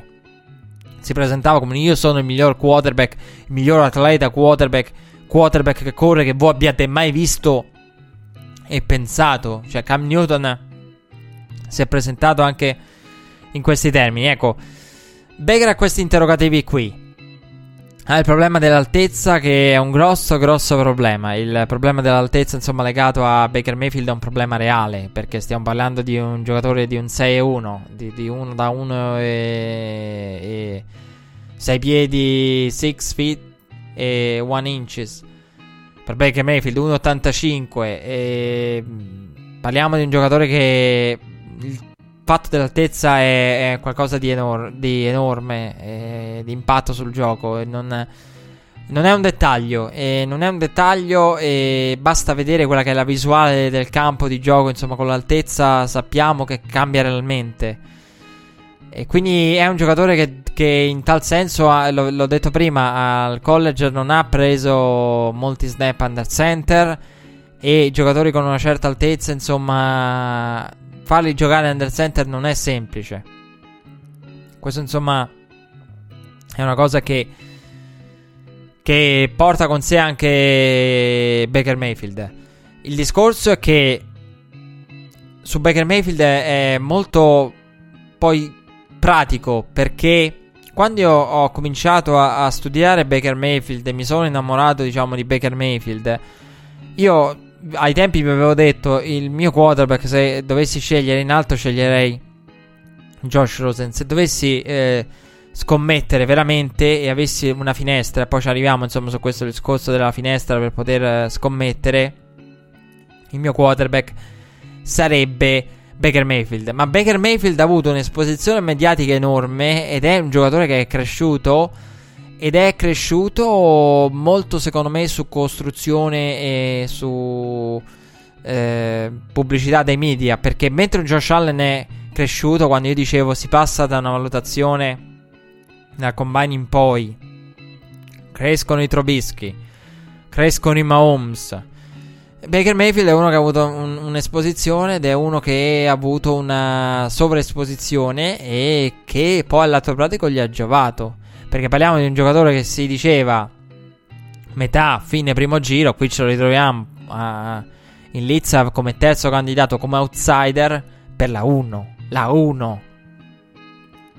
Quindi il eh, discorso concreto è che... Eh, se fossi lì a scegliere eh, dove sono i Browns, dove sono i Jets, eh, io non sceglierei Baker Mayfield. Per me, a livello di valore, Baker Mayfield in quella scelta lì c'è l'altezza. E tra l'altro, ecco, una cosa importantissima. Baker Mayfield, eh, Pro Football Focus ha parlato del, del suo su success rate. Però, lui fa parte di una categoria di atleti che hanno completato la percentuale di passaggio di Baker Mayfield è pazzesca, ma è una percentuale falsa perché fa parte de- di quella che gli americani hanno preso in giro, no? Sapete la, la, la dozzina, i 13 che diventano la Baker's Thousands, ecco, thousand, ecco. E perché? Perché parliamo di una categoria di giocatori che hanno avuto le più alte percentuali di passaggi completati e tra loro ci sono i Moore, ci sono i McCoy, migliore, la, quello con la migliore carriera tra, tra questi altri 12 oltre Baker Mayfield è praticamente Colt McCoy. Questo per capire come il discorso, tutto il discorso sulla finestra, sull'attacco, l'incorrale, i Sooners esiste realmente. La percentuale di passaggi completati non può essere, secondo me, presa e riportata tale e quale. E può essere un interrogativo su un Josh Allen, ma non può essere riportata tale e quale su un, su un Baker Mayfield. Ecco, tornando al discorso di prima, Baker Mayfield è salito troppo per i miei gusti. A tal punto che per me non è un alla fine io, io, credo che il draft sia anche e soprattutto, oltre che un processo di valutazione, un processo di scommessa. Quando si va a scommettere, si cerca sempre, gli scommettitori professionisti cercano sempre la value bet. Cioè quello che paghi, la posta in gioco, quello che potrebbe essere il premio. Baker Mayfield, secondo me, la posta in gioco adesso è troppa. Troppa... Eh, per cui io probabilmente avrei mollato su un Baker Mayfield. A parte che avrei mollato perché Diciamo, io ragionavo in quei termini della squadra che sale e che non ha fretta. Però se la mettiamo così, io non è che do il mondo per salire a prendere Baker Mayfield. Eh. Purtroppo il valore è un prezzo alto quello che richiederà Baker Mayfield a questo draft. Che non vuol dire niente, non ha nulla a che fare con il potenziale, i limiti, l'altezza e tutto quello che volete. Ah, proprio il discorso è, è che la scelta con la quale verrà scelta è una scelta alta. Eh, in relazione all'incognita e a alle categorie alle quali appartiene. Lamar Jackson, Lamar Jackson, cosa dire di lui? gli hanno fatto due palle così, de- definendolo un wide receiver, nonostante sia uno dei più grandi atleti che, che abbiamo visto in tempi recenti nella posizione di quarterback a livello collegiale. Eh, Lamar Jackson ha corso più yard di Saquon Barkley. Questo è un campanello d'allarme grosso, sia su Saquon Barkley sia in positivo per Lamar Jackson. È un giocatore che ha una precisione con uh, il braccio che è superiore a quella di Michael Vick. Quindi veramente Michael Vick, se Michael Vick è riuscito a fare determinate cose, il discorso sulla Lamar Jackson deve portare a quello. Michael Vick ha detto io a Virginia Tech non facevo quello che questo ragazzo ha fatto in un uh, sistema come Louisville che è praticamente una pro style e che è un sistema complesso. Questo ragazzo ha dimostrato di non avere un braccio rifinito, ma di avere un braccio che mischiato alle sue combinato alle sue abilità eh, atletiche può renderlo qualcosa di veramente difficile da, da contenere. È qualcosa che odiano i defensive coordinator, che è il discorso che si faceva lo scorso anno di Sean Watson. Sean Watson, tutti dicevano chiedete ai vostri defensive coordinator e vi diranno che un Deshaun Watson preferiscono non averlo contro, non averlo nella propria division. E a maggior ragione Lamar Jackson. Poi insomma, io ho scherzato e l- era un dato insomma che mi piaceva citare perché poi se andiamo ad analizzare le yard su corsa, un quarterback insomma eh, la difesa deve, deve coprire come prima opzione anche e soprattutto il passaggio. Quindi ecco ci può stare che un quarterback come media e come yard totali possa anche arrivare a livelli di un running back come Second Barkley che non ha un numero di portate enorme. Io credo che Lamar Jackson sia un giocatore con il quale si può nel sistema giusto costruire senza fretta, con un uh, commitment da parte del, di una franchigia che troverà. È un giocatore che secondo me eh, merita assolutamente il primo giro. Sappiamo insomma come se prima io dicevo Sam Donald è uno che Uh, praticamente se, se va alla 1 lo applaudo per il processo, per come ha gestito il processo di draft e per come ha saputo difendere quella 1.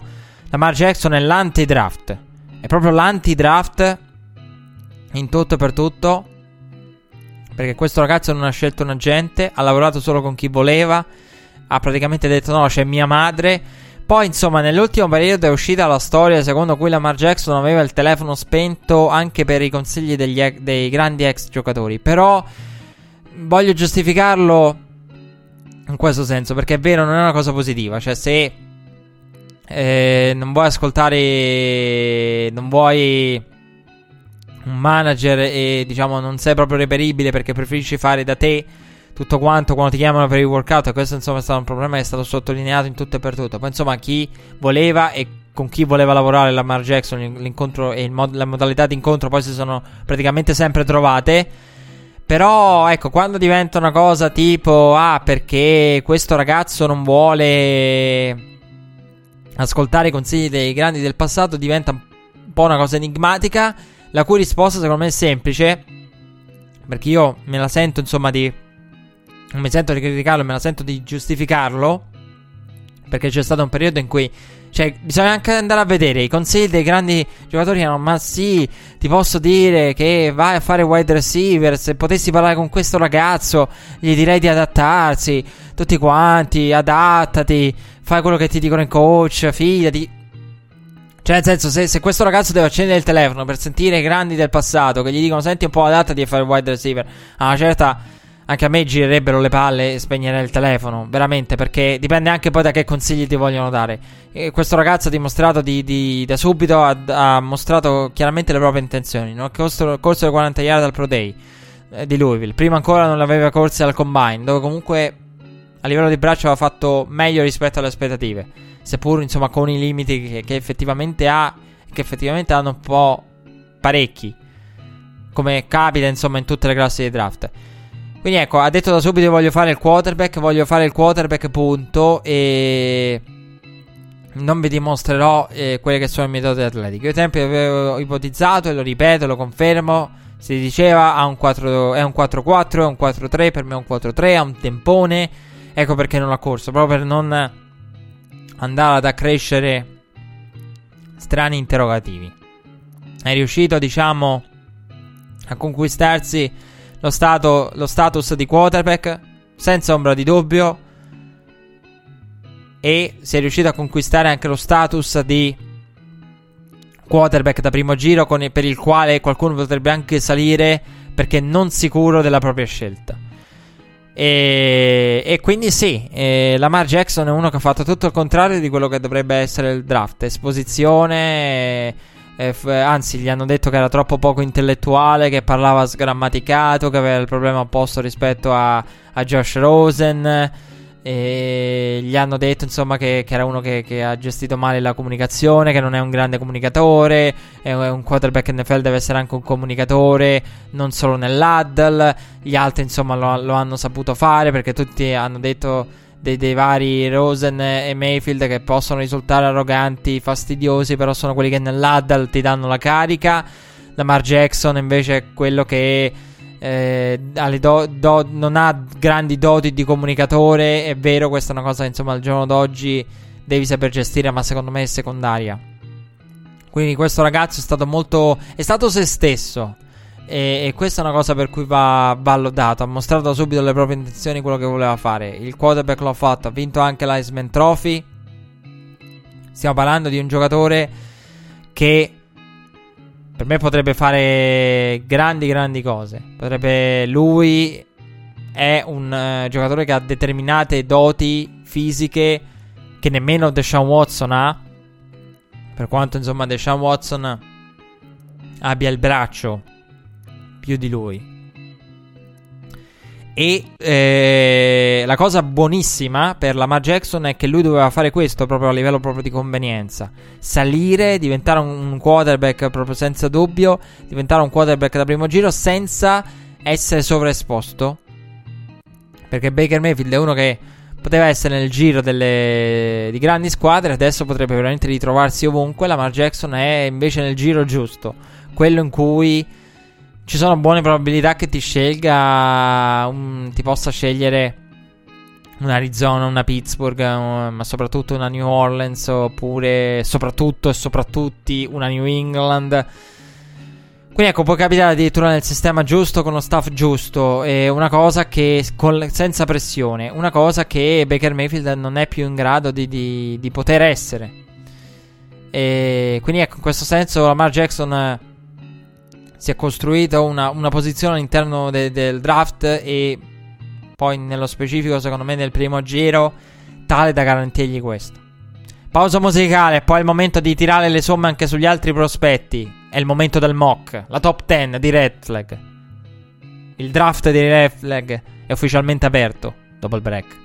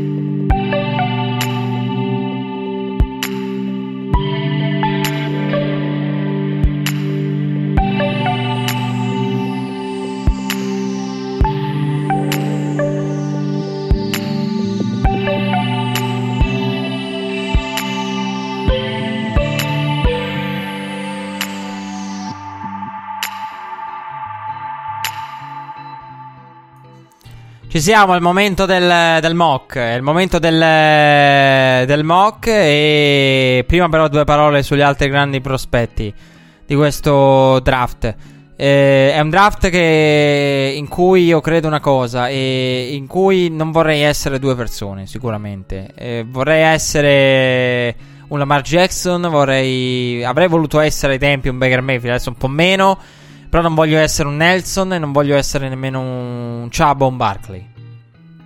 Perché la storia, insomma, spesso bisogna stare attenti perché questo draft sembra per certe posizioni così scontato. La storia spesso dice che il draft che si presenta come il draft di Tizio poi diventa il draft di Caio all'interno della stessa classe. Quindi occhio, occhio, perché non è così impossibile poi all'atto pratico. Anzi, ci sono tanti interrogativi, tanti giocatori come la vera star, poi tra l'altro a livello di, di spettacolo, come... Perché veramente mi ha, mi ha sorpreso. Darius Guys potrebbe mollare secondo me domani, ritirarsi e dire guardate non, non, non, voglio giocare più a football, mi metto a fare la star televisiva, sarebbe una star televisiva. Fantastico. Chi non ha visto le interviste di, di Darius Guys veramente lo deve andare a cercare. Questo ragazzo potrebbe mollare tutto per carità, mille interrogativi. È un giocatore che non ha quell'esplosività e lo riconosco. Che molti, insomma, eh, non, non, c'è in lui. Effettivamente, lui si è giustificato di questo sul fatto che deve migliorare. L'avevo detto ai tempi del Pro Day di LSU. Di come Darius Guys debba migliorare la ricezione dal backfield. Di come gli abbiano chiesto in particolare al Pro Day di LSU di fare questo. Di ricevere le sue doti e le sue mani. Abbiano testato soprattutto quello gli scout è un giocatore che insomma non pare velocissimo. Però all'interno di una conference in cui bisogna stare anche attenti perché è una delle conference difensivamente più veloce che è quella della SEC. Storicamente una delle migliori di... a livello difensivo, nonché una delle più veloci. Quindi ci sono anche dall'altra parte personaggi che poi insomma ritroveremo all'interno dell'NFL in, in, in alcune ispezioni, in alcune clip del, delle, delle cassette di Darius Guys. Attenzione anche agli altri. Attenzione anche a, a Nick Chubb tra i running back, a Sonny Michel, al duo di Georgia. Attenzione a Rashad Penny che io odio a morte. Ma non è, col- è io di solito fatico, non, non, c'è nessun giocatore che odio sostanzialmente. Però ecco, in questo caso me l'hanno fatto odiare, non è colpa mia. Cioè, se l'Arm, l'Armed Force Ball mi ha fatto odiare Rashad Penny. Che però insomma è un giocatore capace di fare di tutto, tanti tocchi anche come special team, veramente tanti giocatori in uno, potenza, velocità. Quindi attenzione, attenzione soprattutto ai running back secondo me. Occhio, occhio ai running back eh, perché i running back è una classe insomma dove in generale poi tra i running back si tende, il draft si, si, si va ad appiattire. Cioè, mentre i pass rusher eh, poi calano man mano, i running back spesso si riescono a sfornare anche con altre scelte. E Saquon Bark, insomma, è stato definito da Sean Payton il più grande prospetto eh, che lui abbia visto nei 25 anni tra i running back. È veramente un prospetto con praticamente pochi, pochi interrogativi perché siamo qui a parlare del... del io l'ho detto ai tempi, del, quando l'ho presentato, parliamo di uno che all'high school nel, tra un anno e l'altro agli high school gli dicevano ah il tuo difetto è questo, gli diceva il coach dell'high school e lui lo correggeva. Al college gli hanno detto impara, migliora la tua, attivi- la tua attività, le tue abilità da ricevitore dal backfield e l'ho fatto l'interrogativo che c'era e che si è portato dietro durante questi mesi è stato quello del, del, del giocatore, insomma, che non è in grado di. di eh, non è ancora rifinito e ha problemi nella pass protection. Lui ha detto. Però guardate che a livello collegiale, insomma, la, la cosa non, eh, non, accade con la stessa frequenza nell'NFL. I running back meno, vengono meno coinvolti nell'NCAA a livello di pass protection. Ed è vero ed è una cosa su cui si può lavorare ancora, altrimenti veramente saremmo qui a parlare del prospetto perfetto, cioè che il prospetto perfetto non esiste, il giocatore perfetto non esiste. Quindi ecco, eh, Baker Mayfield è questo, eh, sì, Baker Mayfield, eh, Saquon Barkley è questo, ed è un giocatore, Saquon Barkley, che ha queste determinate caratteristiche del quale abbiamo parlato, penso più di tutti, perché poi l'atto pratico lo speciale era focalizzato sui quarterback e sulla top 10, quindi con molti quarterback inevitabilmente. Però di Saquon Barkley abbiamo parlato, abbiamo parlato di Sport Illustrated, abbiamo parlato delle sue dichiarazioni. Saquon Barkley è uno che è apparso molto genuino a livello umano nel processo, molto sincero, un altro giocatore che si riesce ad inquadrare, per esempio, sotto quel punto di vista molto bene. Eh, volevo dire due parole su alcuni scenari che, insomma, di cui si è parlato tanto e volevo dire la mia. Uno di questi è lo scegliere due quarterback da parte di Cleveland, che è uno scenario folle, però è uno scenario che ha un certo senso. Perché all'interno del, del mondo Cleveland e la strategia di Sashi Brown è sempre stata quella di accumulare eh, capitale di draft e questo lo sappiamo. Il problema qual è stato però storicamente? Per Cleveland è stato quello che Cleveland ha accumulato capitale, ma quando accumuli capitale, secondo voi, domanda retorica, qual è la cosa che non vuoi fare quando accumuli capitale? Sprecare un, un alto numero di scelte di questo capitale per, per i quarterback.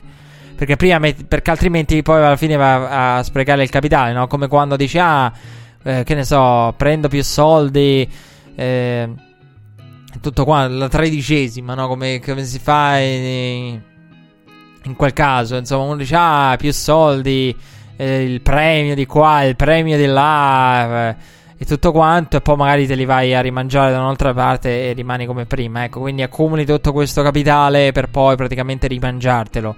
Ed è quello che non vuoi fare se lo vuoi mettere da parte, ma mettere da parte che resti, perché se continui a sprecarlo con i quarterback. Però c'è questa possibilità.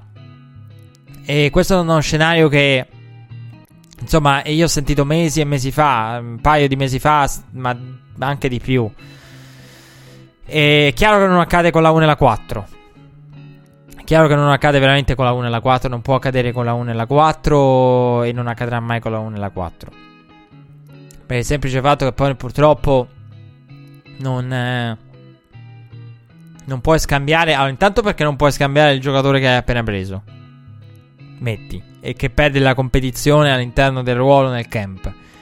E poi perché il problema principale è che perderesti secondo me anche parecchio di valore. Sì, diciamo che è un sacrificio che faresti con il quota perché il problema è poi chi cavolo ti va a prendere lo scarto. Perché alla fine poi andiamo a vedere che sarebbe all'atto pratico un qualcuno dovrebbe prendere il tuo scarto. Cioè, tu hai avuto due prospetti in mano, hai avuto tempo per lavorarci bene, uno lo scarti, ma perché gli altri se lo devono prendere? Diciamo, ci potresti ricavare un secondo giro, nella migliore delle ipotesi, secondo me, non di più. Non avresti mai indietro un primo. Perché tutti quanti direbbero sì, ok, magari è un grande prospetto, grande potenziale, però tu intanto ne hai avute due e, e ne l'hai scartati. No, è chiaro che questo non accade. Magari più avanti si possono scegliere altri quarterback secondo terzo giro dove, dove, vuoi, anche più avanti. Insomma, troppo avanti no. È una strategia che abbiamo visto fare con i Redskins, con Cousins ed RG Free. È una strategia che potrebbe essere applicata quest'anno con gli altri, perché tra gli altri ci sono giocatori come Kyle Alletta, uno dei mattatori del eh, Senior Bowl tra sud e nord. Luke Falk, che tra l'altro molti detto, ah, ricorda, è un Tom Brady più veloce. Luke Falk, che è insomma un giocatore che ha raccontato che è un giocatore dalla grande applicazione. Perché lui stesso ha detto che insomma ammira molto il Senior Bowl e poi eh, sì, il Senior Bowl, Tom Brady, il, il Senior Brady, il signor Brady e ha raccontato che al Senior Bowl guardava il documentario di Brady la sera, ha raccontato che era in stanza con Josh Allen, però non ha detto cosa stesse guardando Josh Allen. A questo punto eh, Luke Falk Caro, vogliamo sapere cosa stava guardando Josh Allen eh, la sera del eh, Senior Bowl in stanza. Cioè, a questo punto io sono veramente lo voglio. Lo voglio sapere. Ecco, però Folk, insomma, uno dice Brady, Brady, Brady, però è uno che ha oltre 2000 passaggi tentati, solo 11 under center. Purtroppo, ecco, le percentuali di under center, che poi quello che dovrebbe fare il wide receiver, eh, Lamar Jackson è a quota 8,4. Cioè 8 e 4 che lo va a piazzare dopo Allen e Rosen. Il primo è lui. Più di Sam Donald, più di Baker Mayfield, più di Falk. Lamar Jackson. E... Questo insomma va detto. Per quanto riguarda Bradley Chubb, eh, Bradley Chubb è un eh, prospetto sì, secondo me più rifinito rispetto a Miles Garrett. Ma il discorso, secondo me, non è solo rifer- riferito a Chubb. Il problema è che Miles Garrett ha avuto, secondo me, un problema in sede di draft enorme. Che Miles Garrett è quello che tutti gli scout dicono dovrebbe sedere, dovrebbe stare a sedere un anno. Dovrebbe starsene lì un anno una prima scelta assoluta. In una squadra alla disperata ricerca di qualcosa, di qualcuno che porti qualcosa, che porti entusiasmo, che, che generi il turnover, un pass rusher come lui, come fai a metterlo lì seduto per un anno? Questo insomma è un discorso che, che, è stato fatto di Miles Garrett. Lì purtroppo insomma Miles Garrett era stato inquadrato in quei termini lì. E... Però non, si sapeva benissimo anche ai tempi che non sarebbe mai accaduto, che Miles Garrett non, non sarebbe mai rimasto un anno in, eh, in, panchina. Siamo arrivati al momento delle previsioni, siamo arrivati al momento del mock. Che, che sia aperto e dichiaro aperto il draft di Red Flag. Attenzione alle scelte, la top 10 del mock di Red Flag, tanto atteso. Insomma, da chi non lo so, ma da chi? Qui starete, che, di, di, starete dicendo voi, boh, non lo so. Comunque, con la prima scelta del draft di Red Flag 2018, i Cleveland Browns scelgono Sam Donald, quarterback USC. Su questa scelta ci ho riflettuto tanto, mi sono proprio ritirato in camera di, di, di, per deliberare come giudici. Perché, eh, allora, intanto spieghiamo perché quando si parla di mock bisogna sempre spiegare se è riferito alle voci, riferito a quello che farei io al loro posto cioè un ipotetico fantasy draft, oppure a quello che è insomma un mix delle cose. È basato sulle voci, più su quella che è la, la mia interpretazione del, della situazione del, delle squadre. Allora, il discorso su, che mi ha portato a scegliere fino all'ultimo è stato un ballottaggio enorme, eh, gigantesco, quello che ha visto Sam Donald e, e Josh Allen per la 1 nei mock di tutti. Chiunque abbia fatto un mock ci ha perso tempo a riflettere, tanto tempo ed è arrivato con i 3000 risposte. E Daniel Jeremiah scherzava sul fatto che, insomma, se intervisti due persone ti danno tre risposte. È vero. Io ci ho riflettuto e io credo che ehm, il discorso è molto complesso eh, da, da, da, fare, però proviamo a farlo. Provo a condividere con voi il ragionamento completo. Io, John Dorsey, il prospetto di John Dorsey è sicuramente, indubbiamente, Josh Allen. Ma io credo che i, i, un buon general manager debba avere, non so se è una cosa bella o, o meno, non mi interessa, eh, da raccontare, se, se fa fi- non fa fighi magari. Però un buon general manager deve avere due protocolli. Un protocollo d'emergenza e un protocollo per le situazioni normali. Si è detto che insomma John Dorsey è arrivato a, ah, ha scalato per Patrick Mahomes. Sì, ma in una finestra, in quella finestra che a me piace tanto ricordare, in cui tu puoi permetterti di valutare, di aspettare, di guardare al valore come fa Bill Belichick. In quel caso, quindi John Dorsey si è trovato in quella situazione, ma John Dorsey non si è mai trovato, perché nessuno si è mai trovato in una situazione così, in cui non puoi sbagliare, in cui è diverso dall'avere Alex Smith e peschi Patrick Moms. No, no. Qui il prossimo anno si attende. Sashi Brown è stato elogiato per la sua strategia. Io sono d'accordo. Sashi Brown ha fatto un grande lavoro. Però poi la testa di Sashi Brown è stata chiesta ed è arrivata nel momento in cui è mancato il quarterback perché accumuli capitale e poi fallisce il quarterback. Quindi io credo che i general manager abbiano tendenzialmente due protocolli. Quindi Josh Allen è la scelta normale di John Dorsey, ma questa non è una situazione normale. Non so quanto sia positivo, quanto por- la, la leggenda narra che quando hai fatto una cosa bene inizi a farne un'altra, solitamente le cose non vanno bene. Quindi che proprio adesso di solito è così. Abbandoni magari la tua filosofia.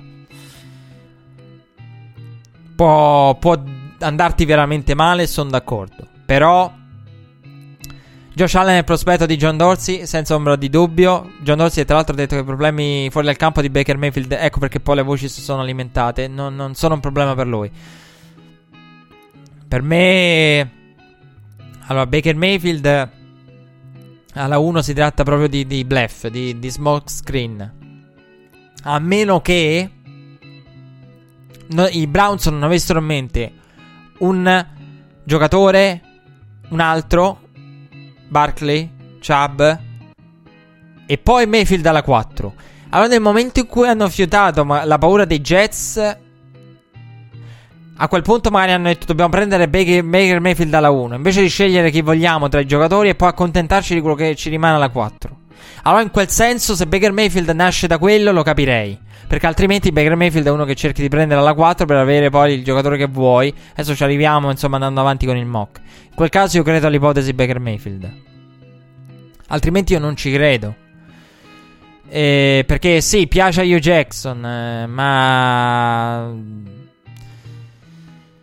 Loner c'entra poco, perché Loner si è innamorato anche di Johnny Manziel, e poi insomma è stato ai Pro Day di altri. Quindi ecco, eh, se Baker Mayfield andasse alla 1, la prima cosa che penserei è lo volevano alla 4 e hanno avuto paura dei Jets. E allora sì, allora fila tutto. Fila tutto che volevi fare, perché è uno dei scenari che da, da sempre abbiamo considerato, preso in considerazione, che io ho preso in considerazione cioè un eh, non quarterback alla 1 e poi alla 4 Mayfield. Perché se vuoi un quarterback che pensi di poter avere con, eh, senza dover sprecare la 1 per lui, riesci a scegliere chi vuoi, diciamo tra Barkley e Chubb, idealmente. Quindi allora in quel caso sì. Baker Mayfield alla 1 io direi allora forse lo volevano alla 4 e poi hanno avuto paura e hanno detto perfetto. Baker alla 1 e alla 4 chi arriva. Altrimenti, insomma, non. Eh, io lo vedrei in quei termini lì, com- come paura dei Jets. Allora sì. E.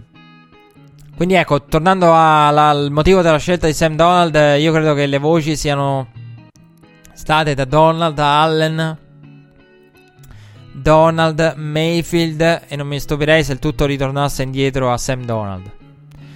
Quindi come il quarterback di USC, prima scelta assoluta è che tutto il resto sia stato creato per generare... Sam, Sam Donald l'ho detto, è la sicurezza. Eh, è la sicurezza ed è... Va secondo me a perfettamente combaciare con quella che è la nuova situazione di John Dorsey, nella quale si trova John Dorsey, atipica di quello che io credo sia il protocollo di emergenza di un general manager. Qui non sei in grado di poter eh, fare troppi ragionamenti, anche se un Tyrod Taylor ti dà un certo tempo di sviluppo. Quindi per questo io ho messo Sam Donald, perché credo che insomma la leggo in questi termini. Se dovesse essere Josh Allen, è chiaro che a quel punto filerebbe tutto con Tyrod Taylor. Se dovesse essere Baker Mayfield, credo che la spiegazione possa essere solo quella che vi ho dato. Cioè volevano Baker alla 4. È il tempo della seconda scelta. Abbiamo dato ai Giants qui all'interno di Red Flag l'opportunità di scegliere. Con la 2, con la seconda scelta del draft di Red Flag 2018, i New York Giants scelgono Bradley Chubb. Bradley Chubb ai Giants per me. Non sa con Barkley. E allora, della 2 si è detto tanto che potrebbe essere una scelta da raggiungere. I Giants, insomma, un numero da chiamare per salire. Però io penso che accumulare capitali di draft e scendere avere due scelte magari in cambio della 2 per me non ha senso. Per me i Giants allora i Giants per me devono fare una cosa sola.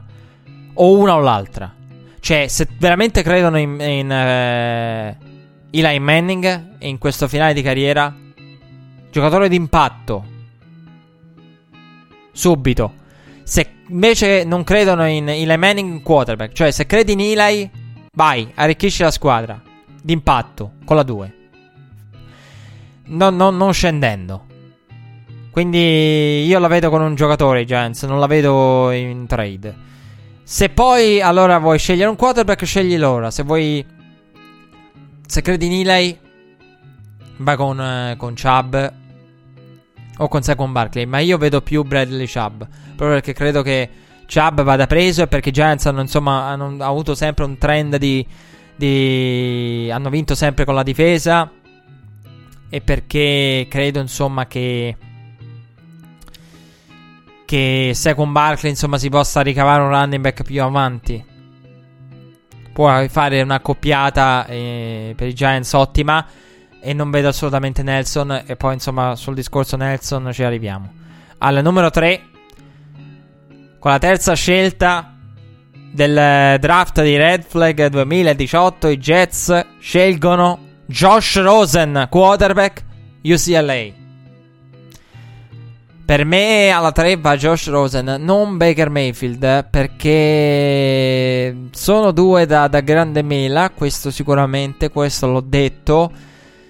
Però io, io penso che alla 3 eh, che abbia delle doti che diano un po' più di sicurezza Josh Rosen. Perché io penso che eh, il draft sia una scommessa e la value bet non è Baker Mayfield. prezzo tro- la 3 per Baker è troppo, è troppo, secondo me. È troppo e... È veramente secondo me troppo. Si è parlato molto in questi giorni di come eh, a Baker Mayfield serva un, uh, un po' di umiltà. Lui che è stato sempre l'underdog, no? Quello che esce e Texas non se lo fila da, da Lake Travis quello che va a. che arriva da Walk-On. Texas Tech si trasferisce Oklahoma da Walk-On, va a vincere l'Heisman. Un eterno underdog. E che invece a George Rosen, che è stato sempre the, the guy, serve un po' più di umiltà. Quella quella motivazione più lo scendere all'Aaron Rodgers che, che, che, trasforma la tua arroganza e sicurezza in motivazione. Sono d'accordo con questo discorso qui, con un certo limite. Voglio, personalmente io credo che Baker, a Baker faccia bene essere meno underdog, ma non troppo, e che Josh Rosen faccia bene scendere, ma non troppo. Cioè, Josh Rosen non devono arrivare a minare le sue convinzioni. Secondo me questo draft fa, fa bene a lui se non va a minare le sue convinzioni. Baker Mayfield, sì, magari con un po' più di responsabilità e di riconoscimento in più, ma non, non troppo, non troppo. Eh, ecco, Baker deve rimanere un underdog, magari meno underdog, con un po' più di riconoscimento, diciamo, popolare. E Josh Rosen un po' più, questa volta un po' meno The Man, The Guy, che è sempre stato da, da quando praticamente ha cominciato a giocare a football dai tempi della St. John's Bosco. Ecco, quindi io la vedo in questi termini. Sì, ma non troppo. Proprio perché adesso, insomma, possiamo parlare di, di tutto quello che vogliamo, ma Josh Rosen, nonostante la pressione, è arrivato dove è arrivato. Baker Mayfield da underdog è arrivato dove è arrivato. Quindi, ecco, non, Baker troppo alto. La 3 per me rimane troppo alto per Baker Mayfield. E lo dico da amante di Baker Mayfield. Cioè, il prezzo della scommessa Baker è, è troppo alto. Per, io al posto dei, dei Jets non lo prenderei. E poi perché credo che Credo che Josh Rosen eh, sia una scelta anche in relazione a una squadra che ha un front office in discussione, che potrebbe trovarsi con un front office in discussione veramente al prossimo a perdere il posto, così come un allenatore Todd Bowles in discussione. E... Però è chiaro che prenderanno un quarterback, tant'è che sì, ultimi, le ultime voci dicono che i Jets hanno eh, rifiutato anche alcune visite. Hanno detto ad alcuni agenti di non far venire i propri giocatori per non sprecare visite e non sprecare tempo. Insomma, della serie scegliamo un quarterback. Questo lo sanno tutti. Alla 4 i Cleveland Browns nel, con la quarta scelta del draft di Red Flag 2018 i Cleveland Browns scelgono Saquon Barkley a, a malincuore secondo me e io non so quanto Cleveland. No, allora, Barkley a Cleveland lo capisco. E lo, lo, capirei anche con la 1. L'avrei capito anche con l'idea, no? Baker alla 1. Perché magari alla 1 volevi con Barkley o Chubb o qualcuno. Baker alla 4. Però vi giuro, non riesco a capire perché. Ehm, cioè, perché Saquon Barkley. Eh, perché Hyde? Perché Carlos Hyde? Con Duke Johnson? Perché? Questa è una cosa che non mi spiego. Se hai in mente Barkley, non, sai con Barkley, non, non, lo so, non riesco a inquadrarlo totalmente quel backfield da lì. Non capisco Hyde. Non, eh, Taylor può avere senso con determinate scelte di quarter, ma Hyde io non lo so. E poi perché Dorsey qui non ha. può anche tirarlo fuori dopo il running back. Quindi io credo che Cleveland abbia. La mia idea del mock. Ne, con l'ordine Darnold, eh, Chubb, eh, Rosen, Seguan Barkley. Secondo me lì io ho messo la 4 perché vanno per il valore di Seguan Barkley. Nonostante io debba ancora capire il senso di Hyde. Ecco, questa scelta l'unica cosa che non mi piace e che non mi convince di aver messo Seguan Barkley la 4 è che mi devo spiegare Hyde pienamente e l'ho capito fino a un certo punto.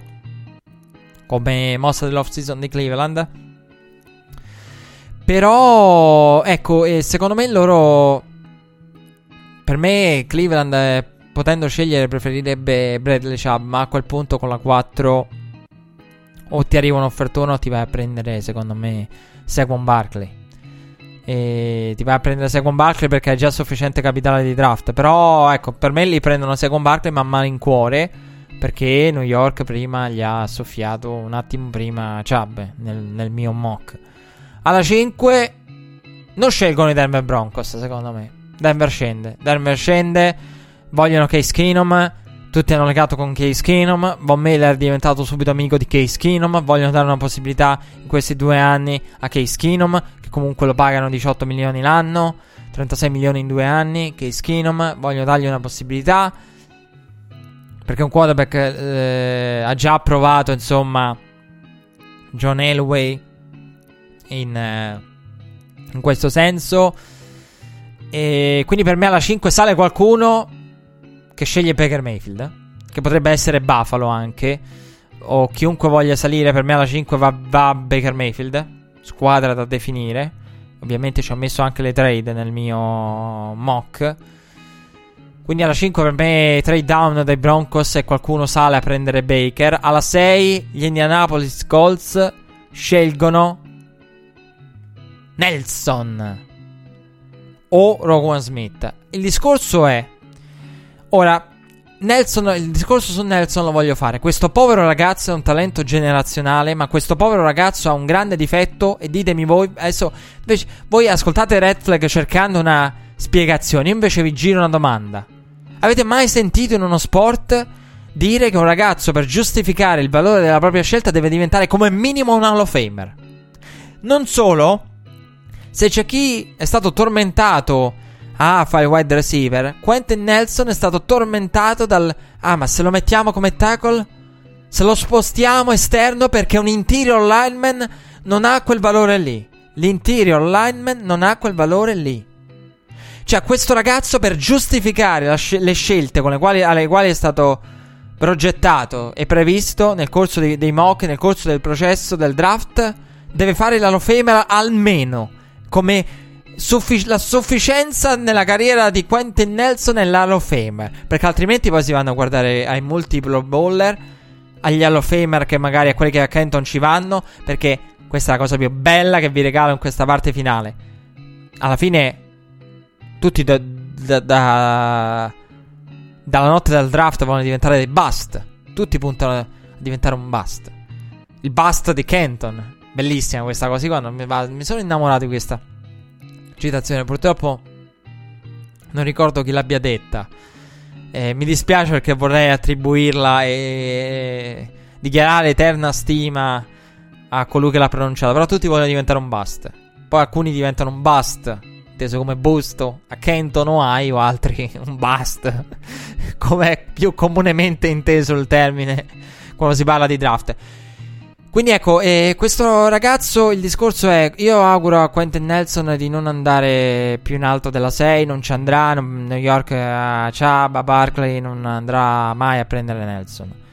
Per quanto insomma possa essere un impatto immediato, perché ha delle scelte dopo, perché può comunque andare a migliorare la linea, ma soprattutto perché ha delle scelte migliori in termini di valore.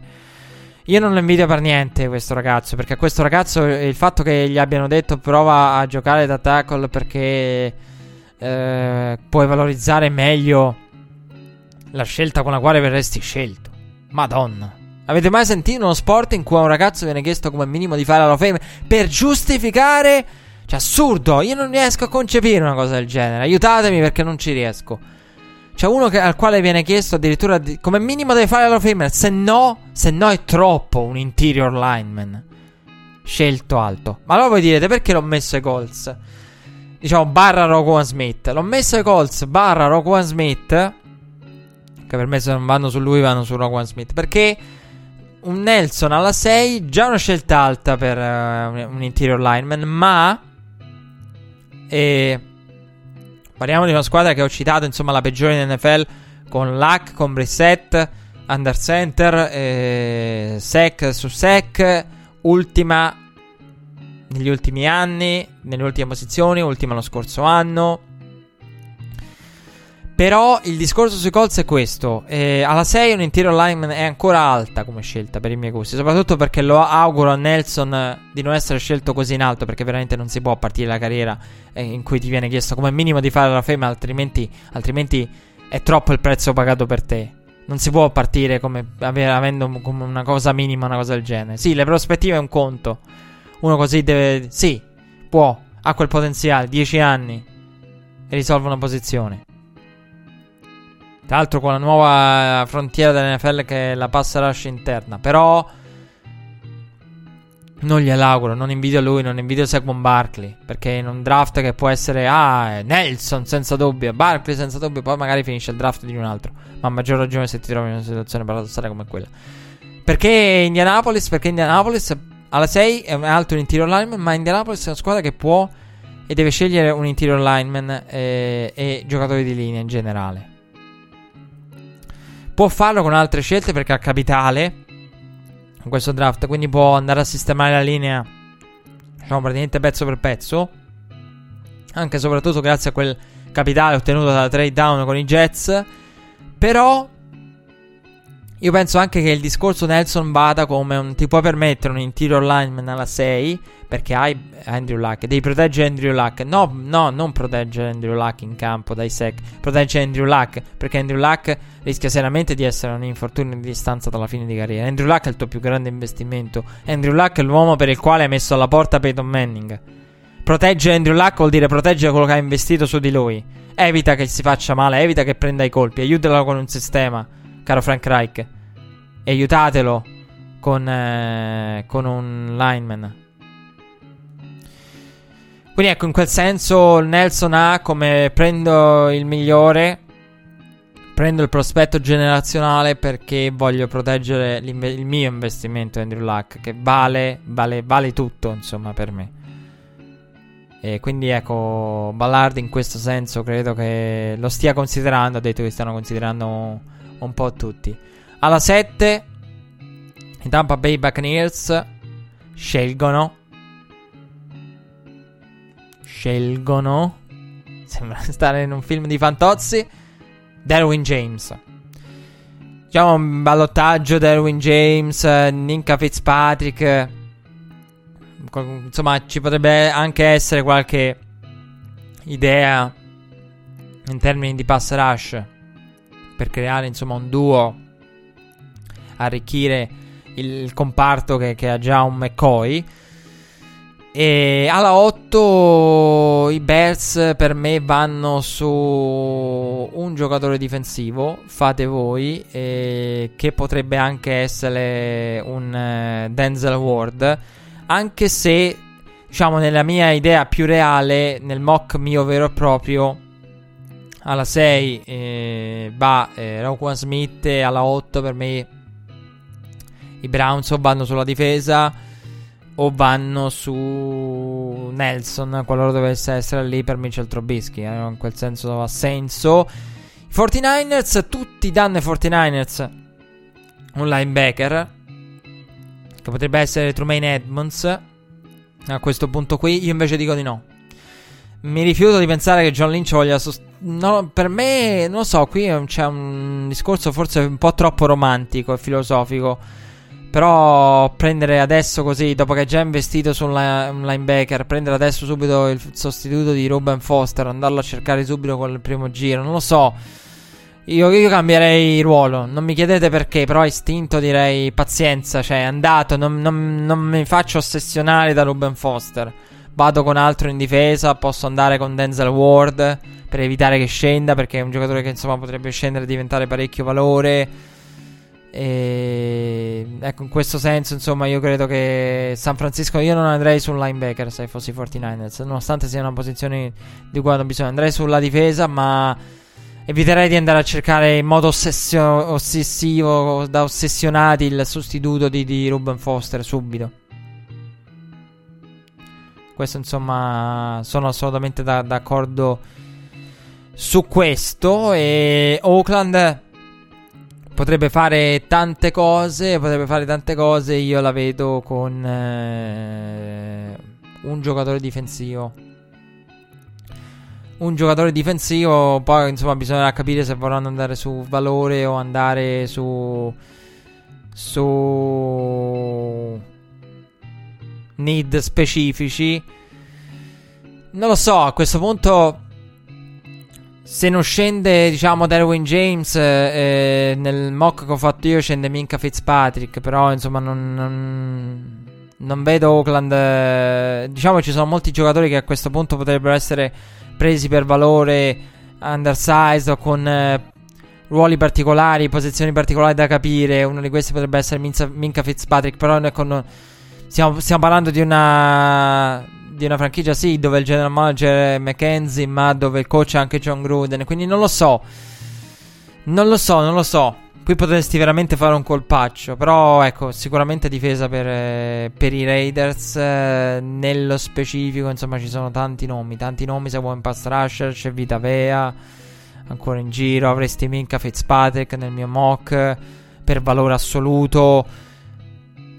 Questi, insomma, sono giocatori che, che che puoi prendere. Poi per quanto riguarda gli altri, io ho praticamente dato 4 quarterback all'interno della top 10, anzi della top 10 ristretta. E io credo che, vabbè, Buffalo alla 12 non c'è più perché la do in probabile trade alla 5 e credo che arrivi lì. Un'altra opzione più concreta, più, i Giants per me, l'ho detto, non scendono. Potrebbe essere la 4 dei Browns. Perché proprio perché io ho questa crescente idea, c'è in me da tempo che tutto non fa pensare a Second Barkley. Cioè che Second Barkley sia proprio qualcosa di totalmente e parzialmente, più che parzialmente, più totalmente incoerente con l'off season. Non. Eh, non so, non, l'idea di un backfield uh, Hyde, uh, Duke Johnson, uh, Carlos Hyde e Saquon Barkley non mi fa impazzire. Non, non impazzisco. A questo punto rimane Lamar Jackson e ci sono tante squadre che potrebbero prenderlo, anche gli stessi Dolphins, insomma. Anche gli stessi Dolphins, qualora dovesse arrivare da quelle parti, ecco, i Raiders potrebbero essere un'altra squadra che potrebbe trovarsi tanto perché mentre insomma Buccaneers, Bears, 49ers sono tre squadre che hanno il franchise quarterback e non fanno paura. I Raiders anche loro non hanno problemi con Carr, però poi c'è Miami. Quindi ecco, il problema è che io ho lasciato libera la, la, la, 10 perché credo in un giocatore difensivo se scelgono i Raiders, ma credo anche in qualcuno che possa salire per anticipare Miami e chiudere il discorso Lamar Jackson. Quindi una di quelle che stanno sotto. E a quel punto ci sarebbe sotto alla 15 Arizona, ci sarebbe Baltimore alla 16, attenzione a Baltimore. I Chargers eh, anche ma non troppo. E i Bengals sono un'altra squadra in agguato, vabbè i Bills non hanno problemi perché nel mio scenario sono già saliti. I New England Patriots sono lì ve- con la 23 e la 31. E poi ci sono senza la 27. Vabbè, gli Steelers. Eh. Diciamo, ecco, molti scenari sono usciti perché andando avanti, se uno va a vedere, eh, c'è Jacksonville alla 29. Jacksonville è un'altra squadra che si diceva occhio a Jacksonville. Jacksonville potrebbe essere in agguato per un quarterback. È vero, eh, sulla carta non fa una piega, però sono, è messa veramente male Jacksonville. Veramente. Anche volendo, non so come tirerebbe fuori una scelta del genere. Quindi occhio perché alla 10 potrebbe salire qualcuno. Questo era il mock di Red Flag. E... Credo di aver coperto tutti gli scenari possibili. E altre previsioni sparse. Beh, sicuramente ci saranno gli animali. Ci, sarà, ci saranno animali che annunceranno le varie scelte di, di, di, Dallas. Mi pare di aver capito. Sicuramente dei Buccaneers. Poi sarà una successione record. E poi perché. E poi perché c'è Drew Pearson. Drew Pearson, i 5 volte campioni dei Dallas Cup. Cioè, quest'anno il draft nel Jerry's World, nel mondo di Jerry Jones, dopo Drew Pearson, e la, il suo big announcement del, dello scorso anno, a questo punto, cioè, dopo il Lombardi Trophy vinto, mi aspetto una risposta da parte degli Eagles in casa dei Dallas Cowboys, nella casa di Jerry Jones. Mi aspetto una, una cosa del genere. Sarà per ascolti e cifre, secondo me, il più grande draft di sempre. Tutto è più grande in, in Texas, tutto è più grande a Dallas. Sarà anche questo draft eh, così. Credo che abbiamo coperto un po' tutto. È stata veramente una puntata lunga, lunga, lunga. Perché abbiamo ipotizzato tanti scenari. E... Ah, a proposito dei Cowboys, perché abbiamo parlato dei Dallas. Dallas, ecco, io penso che Calvin Ridley lo vedo molto ai Cardinals. Perché se escono dal discorso, sì, mi piace l'idea di un ricevitore in generale. Anche Moore, DJ Moore anche. E da sviluppare con praticamente Larry Fitzgerald da fare da Fitzgerald da, da tutor, da mentore. Dallas, ecco, non capirei Sutton a Dallas. Questa è una cosa che non di giuro faticherei a capire. Una di quelle scelte faticherei a capire perché Sutton è un wide receiver da 50-50 ball, non molto veloce. Moore è un po' una via di mezzo tra lui e Ridley, che è un route runner preciso. Poi magari Ridley non ci arriva, è assolutamente possibile. Però se dopo eh, aver tagliato Dez, l'attacco Duck Friendly, giocatori che ro- corrono le rotte perché Duck è come Troy Aikman, poi mi vai a prendere Sutton da 50-50 ball, da, da, da, non lo so, mi pare una cosa un po' incoerente con tutto quello che hai fatto, non, non, lo capirei. Cioè, ci può stare il giocatore, non ci può stare come caratteristica in relazione a Dallas, in relazione a quello che hai fatto e quella che è la tua idea di Des Bryant, ecco. Nello specifico dei Dallas Cowboys penso questo. Siamo arrivati veramente alla conclusione. Buon draft a tutti, buon draft 2018.